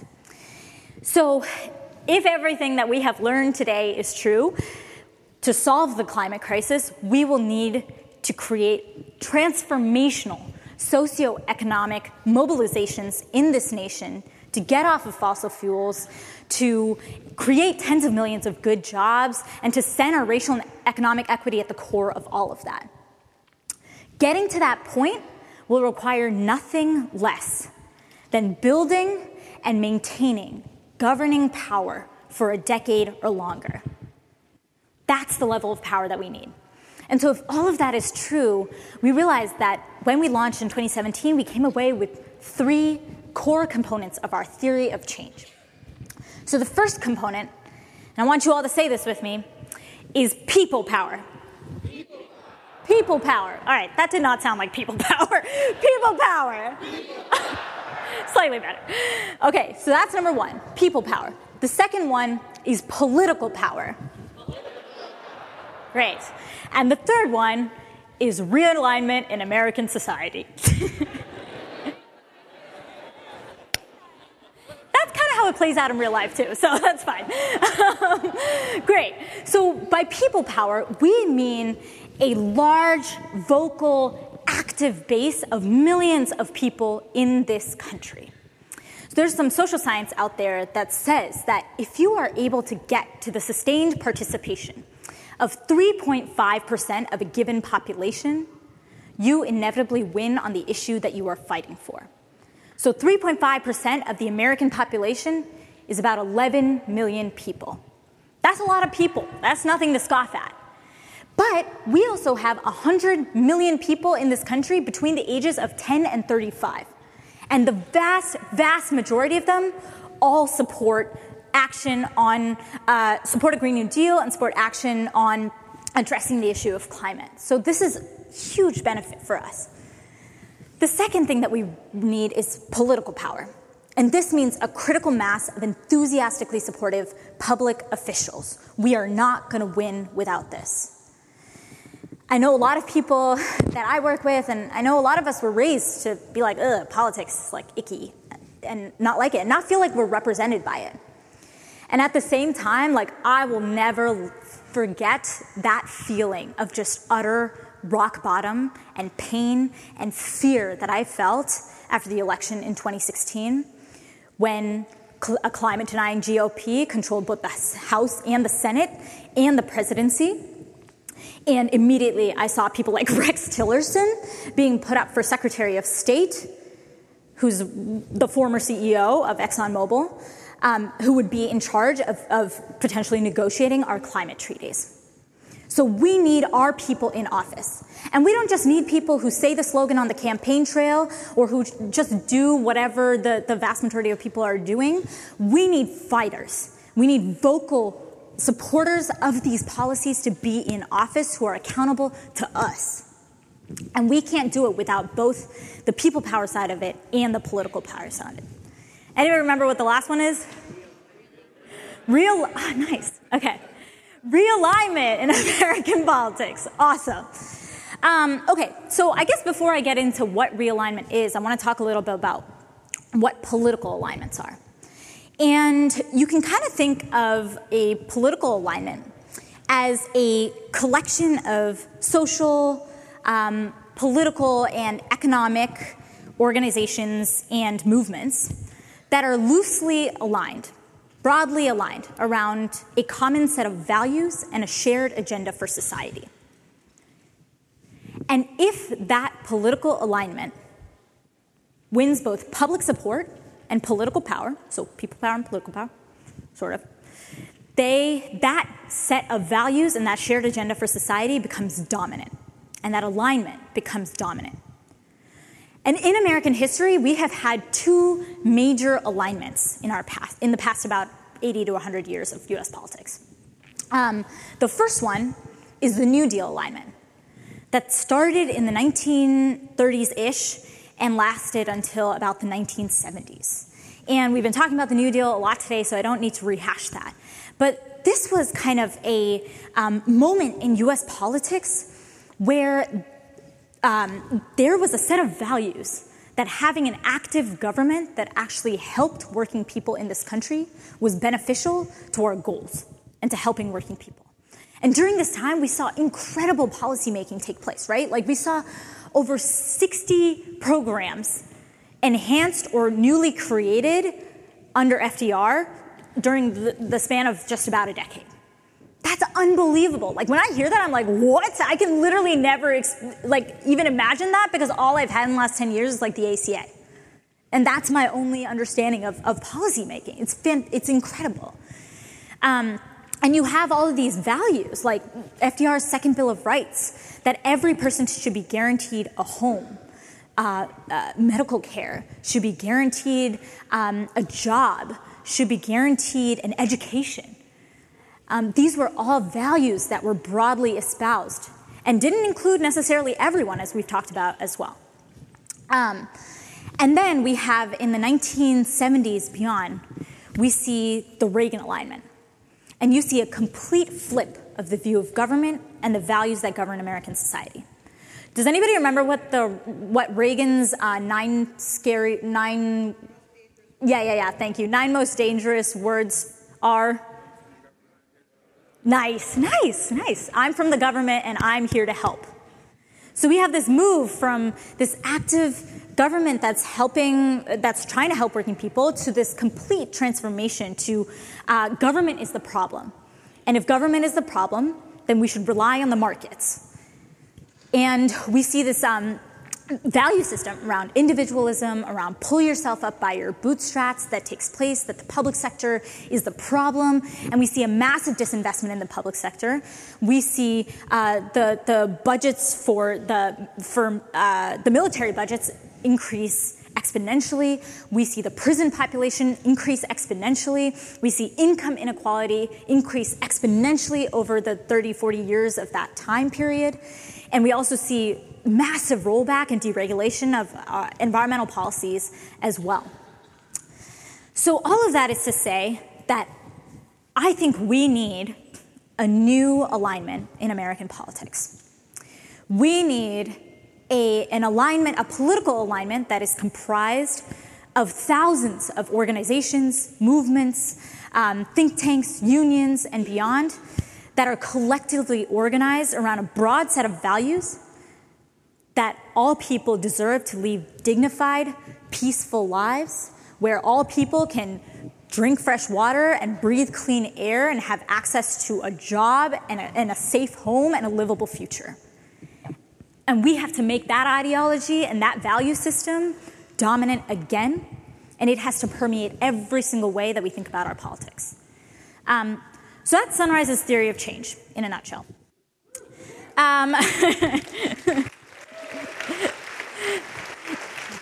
And we're working on it. We need your help. So to say just briefly about Sunrise's organizing, we really see in our organizing methodology it broken up into a couple different components. I think the way we can break that down is through moral protest and through grassroots organizing. So one component of our organizing that I think is probably the piece that people see us the most for, because it's the stuff that gets the most media attention, is the moral protest side. It's about escalated actions that usually involve some kind of political confrontation that support us in narrative shift, that support us to actually bring this crisis into urgency, into today, into now, into do something right away, because we don't have another hour to waste. And examples of that are like when 200 Sunrisers sat in at Nancy Pelosi's office last fall on November 13th. That will just be ingrained in my brain forever. Or it includes moments like when an 8-year-old girl confronted Senator Dianne Feinstein about supporting the Green New Deal.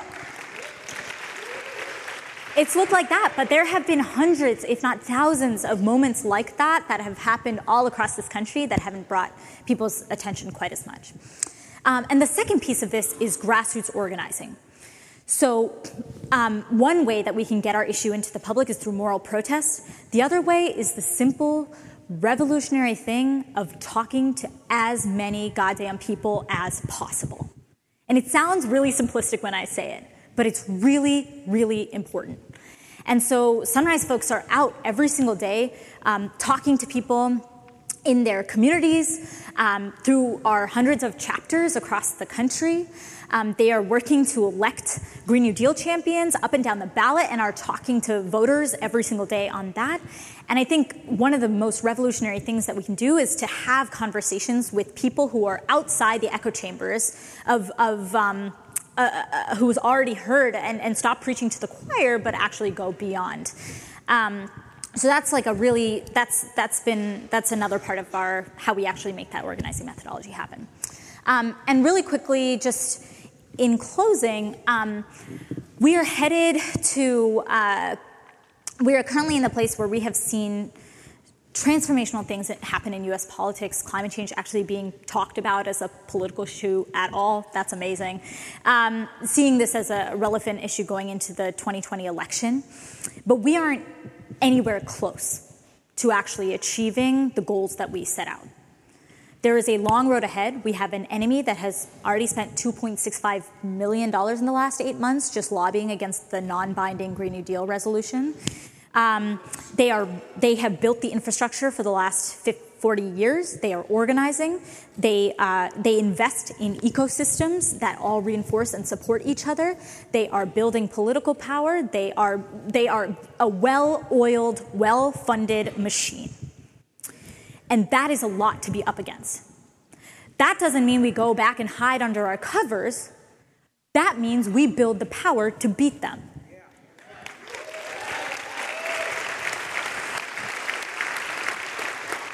And so a lot of what we're going to be doing over the next year and a half is, one, making sure that we engage and elect Green New Deal champions, especially federally. But secondarily, or not secondarily, at the same time, we have been really inspired by the strikes that have been happening globally, led by people like Greta Thunberg, who is in America right now, came over on a boat. And we have realized from learning from our labor friends and others that, and the civil rights movement, et cetera, that the only path to actually getting our politicians to move past this gridlock and do the things that we need to do to deal with the problem is engage society in a level of mass disruption and social participation that we haven't seen in half a century or more. So that looks like strikes, it looks like worker stoppages, it looks like getting tens of millions of people participating actively every single day of their lives. That means stopping business as usual until we get what we want, and we're building towards that starting right now. So if you are a young person here, get involved. If you are young at heart, get involved. We need every single person involved to make this happen. It's not going to be easy, but our lives are on the line. So, thanks.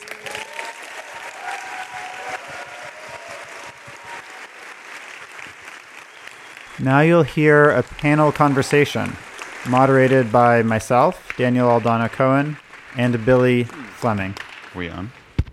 We are. Wow, thank you. I'm so pumped. I'm ready for a Green New Deal. So one thing I took away from this panel, don't want to put words in anybody's mouths, but one thing I took away is that radicalism and pragmatism are not opposing values. Mm-hmm. A radical Green New Deal has to be pragmatic. Any pragmatic Green New Deal will be radical. Yeah. That's good. So a lot of you talked about different versions of kind of circular or reinforcing mechanisms, things that make other things possible. Mm. And it seems like we're in an emergency. Like you said, Varshini, we don't have an hour to lose. So if we think not 2030, but next year, 2020, 2021, from the perspective of either, let's say, policy or an organization or a social movement, what is a thing that we can do right away that helps to tackle inequality, build popular power, reduce carbon emissions? Like, what are some of those extremely short-term things we can do to get that ratchet going, start that positive feedback loop? Again, no excuses with 2030, but really short-term. Something that sets this in motion and keeps strengthening that process. Get workers organized. Sorry, the mic didn't quite pick that up. You said to get workers organized? I did say that. Yeah. Get workers organized.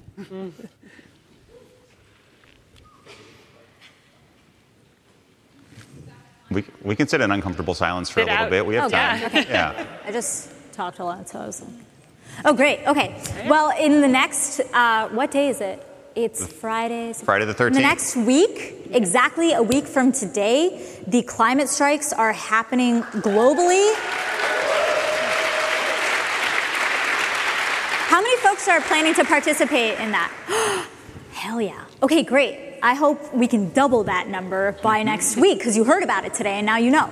But it's going to be honestly fantastic. Like we have been, in conversations with teacher unions who are trying to figure out how they can support their students, like talking to 8 and 9-year-olds who are like, I am striking because this is my future.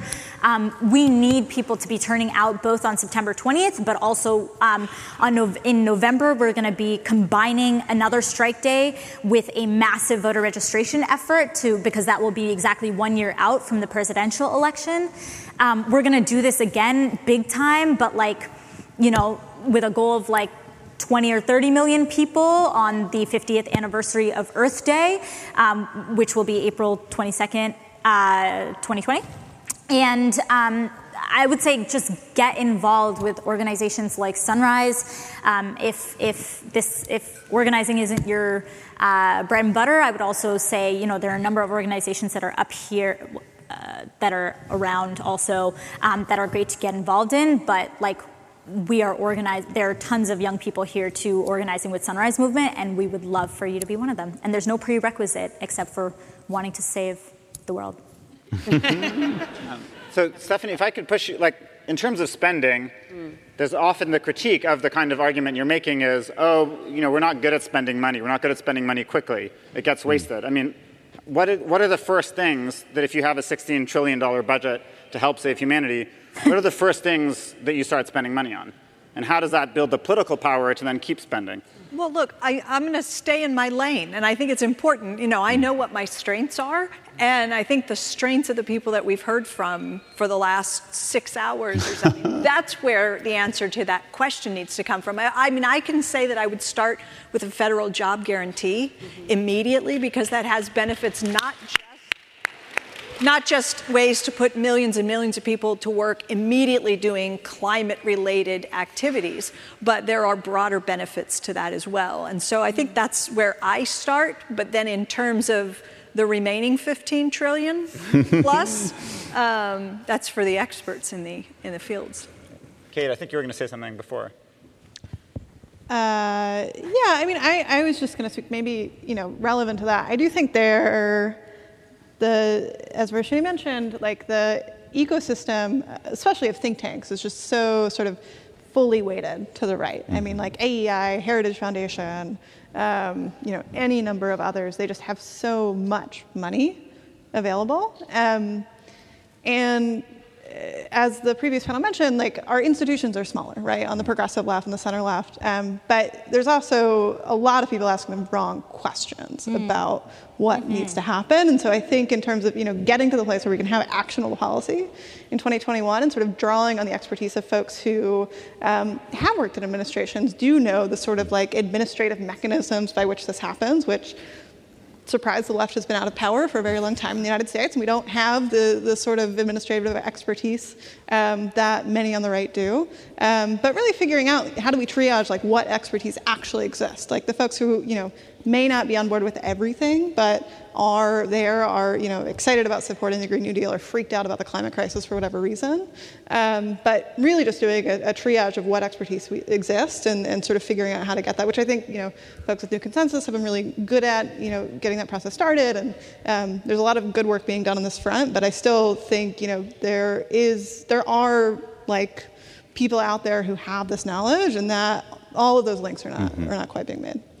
I feel like, Kate, you're looking for lawyers to put Rex Tillerson in jail. Projects. That's like the best case scenario for him, right, is going to jail.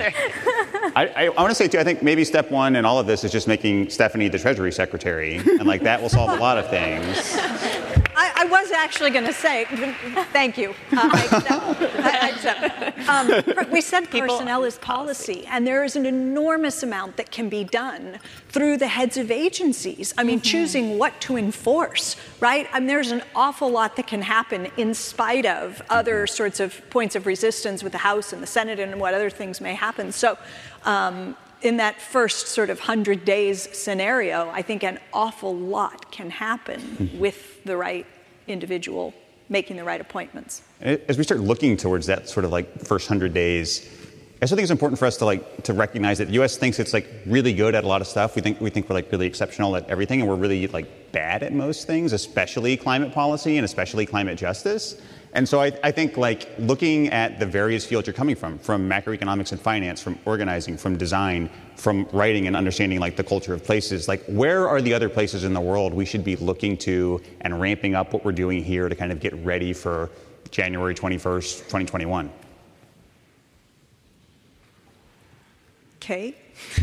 I feel like Daniel just wants to say Vienna. Like he can say it if you want. Red Vienna. I mean,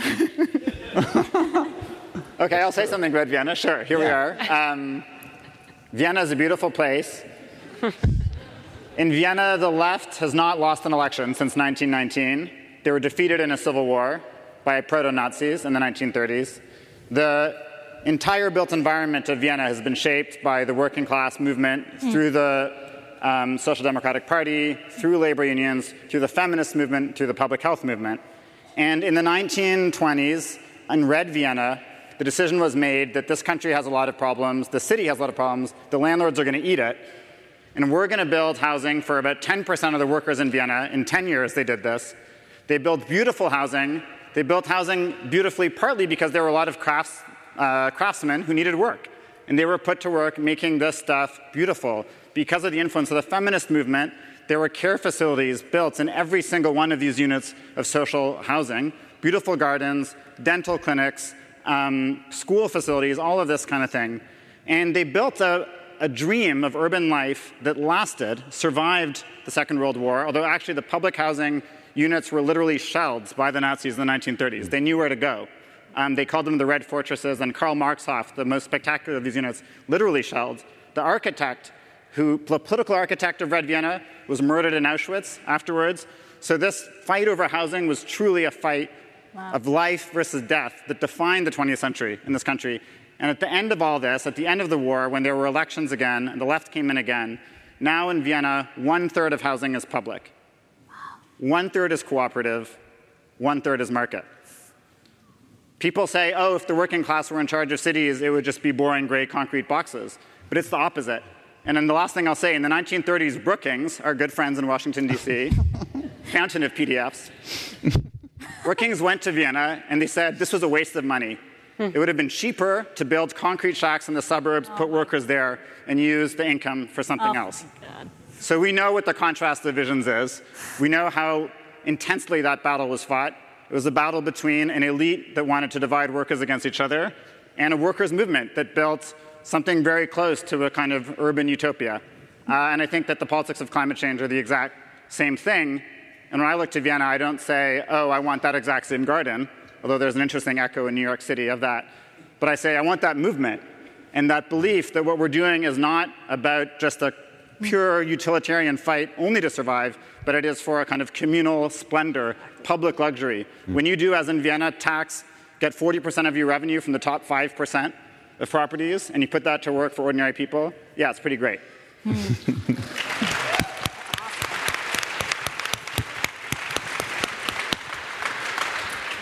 I do want to ask Kate that question too, though, right? Because you're running one of the most interesting, if not the most interesting, practices in the country, and I know you have a good handle on what not just is going on here, but all around the world. Where are the places you look to when you're thinking about working on projects here, where you're like, if only we could do it like Vienna or Germany or wherever? Where are those places that you draw on?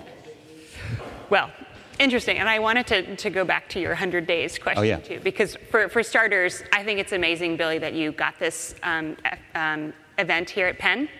And I think that a big thing that, putting my educator's hat on, is that we could educate and think about that differently at many levels. And the idea of that we're competing for students, why, the idea of sort of motivating around kind of the broader regional questions and have more alliances between and among universities in a way that sort of marshals the intelligence of this group towards some of these much more pressing questions, I think is definitely something I think we should do this year or next year. So I wanted to just put that out there. Where to look is more difficult. I will not say Holland, because everybody in the water business understands that there's a large export economy with the Dutch engineering expertise. Will not fall into that trap. I've been taking students to India for the past 6 years, and I will say that we have learned so much from kind of the way that the social life and social fabric once sort of revolved around, I don't know if stewardship is the right word, but a kind of a gardening or a sort of a very much a localized care for their immediate environment. Many of those kind of ties have been intentionally and forcibly cut, but when you see them working, I would just say I see this kind of hyper-futuristic vision too about how people can come together at smaller neighborhood scales around resources and around things that they care about. Peggy. Can I not the 100-day question, but the question of where one looks around professional models in architecture. One certainly looks to Sweden, and Sweden is a place where the thing that corresponds to our AIA is one a union, and so there's not a difference between professional trade organization and unionization. They're the same thing, but more than that, it's a union that's made up exclusively of the staff. It's not firm owners, and so they see that the workers are the ones who actually deal with the problems and know how to bring those issues. But then because of the strength of unions in Sweden, the unions are part of the government. And so then there's also a direct link between that professional organization and government policy, which is totally non-existent in our country. We have no relationship in the AIA to government policy at all. Except our bad ethics.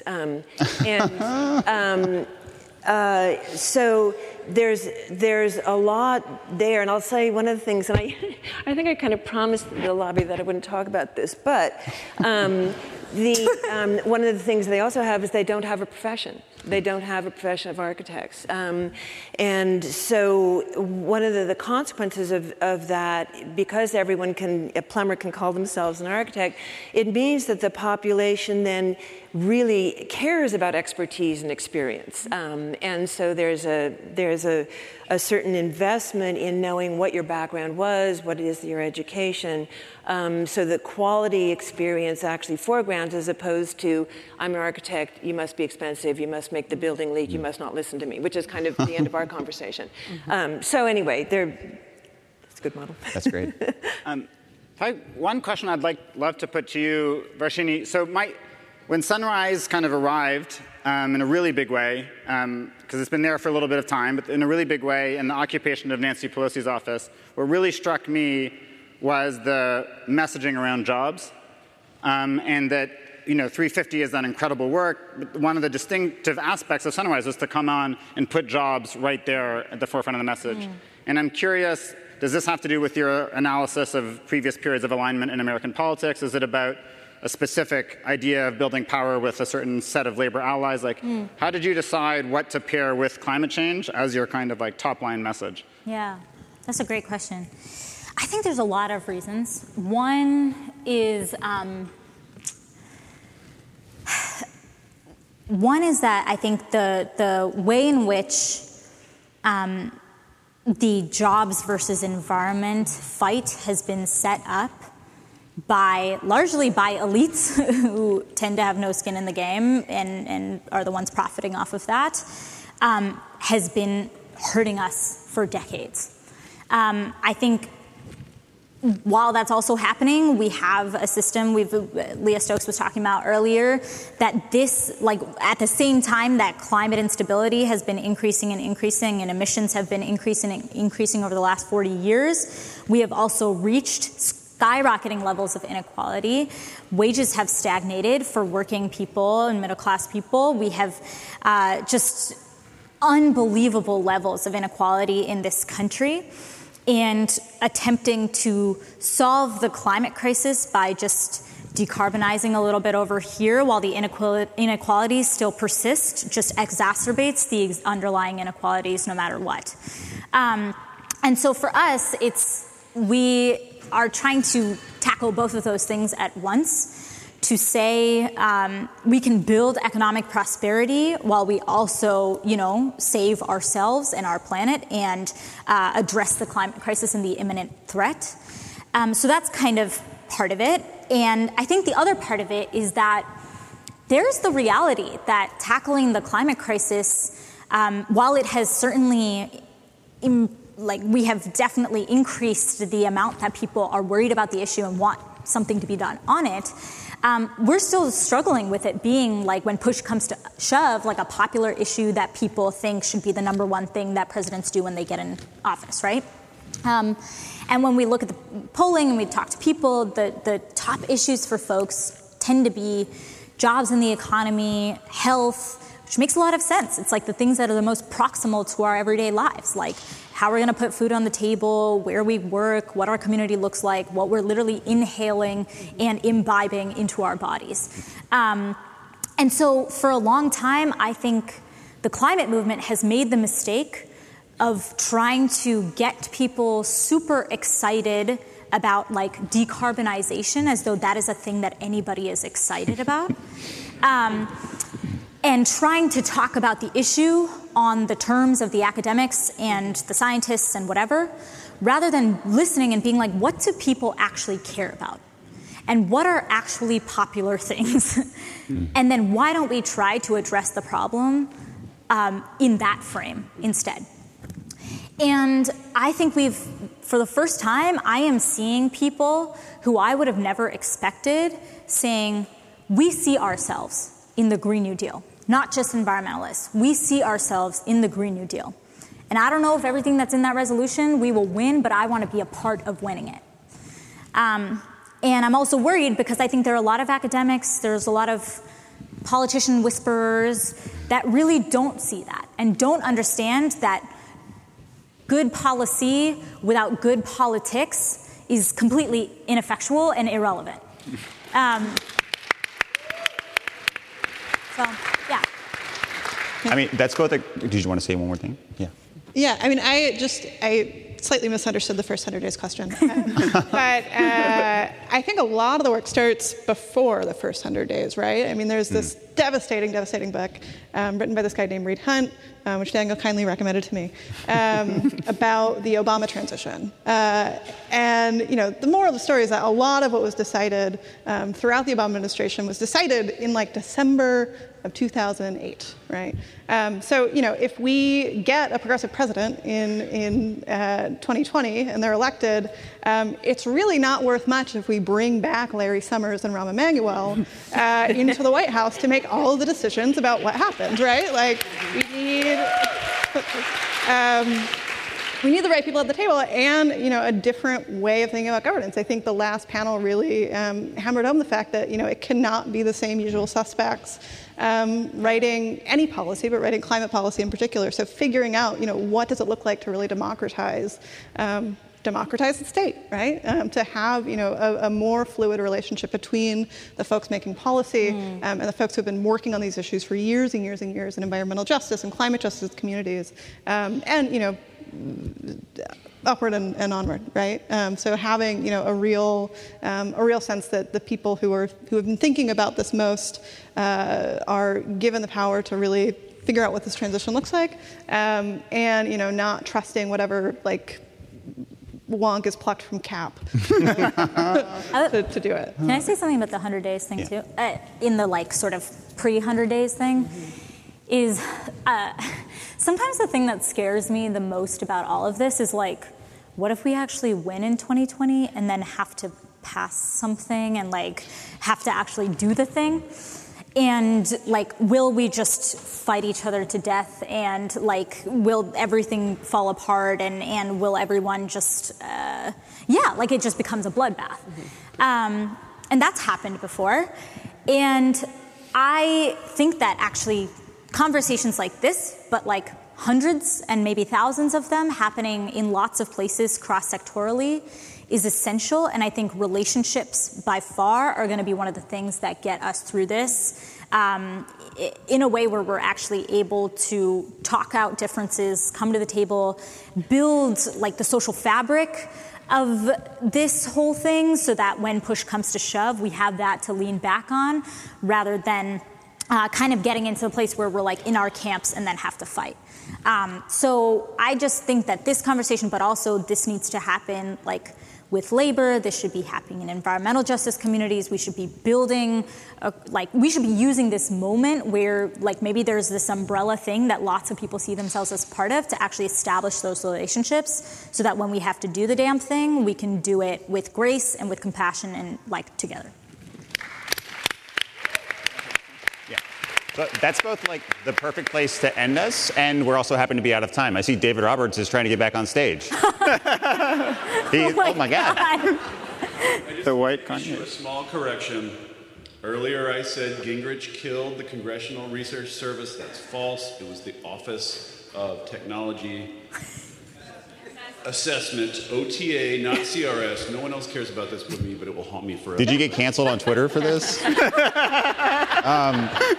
So that's now, I guess, where we're going to end it. So I want you to help join me in thanking our incredible panel, the incredible panels all day.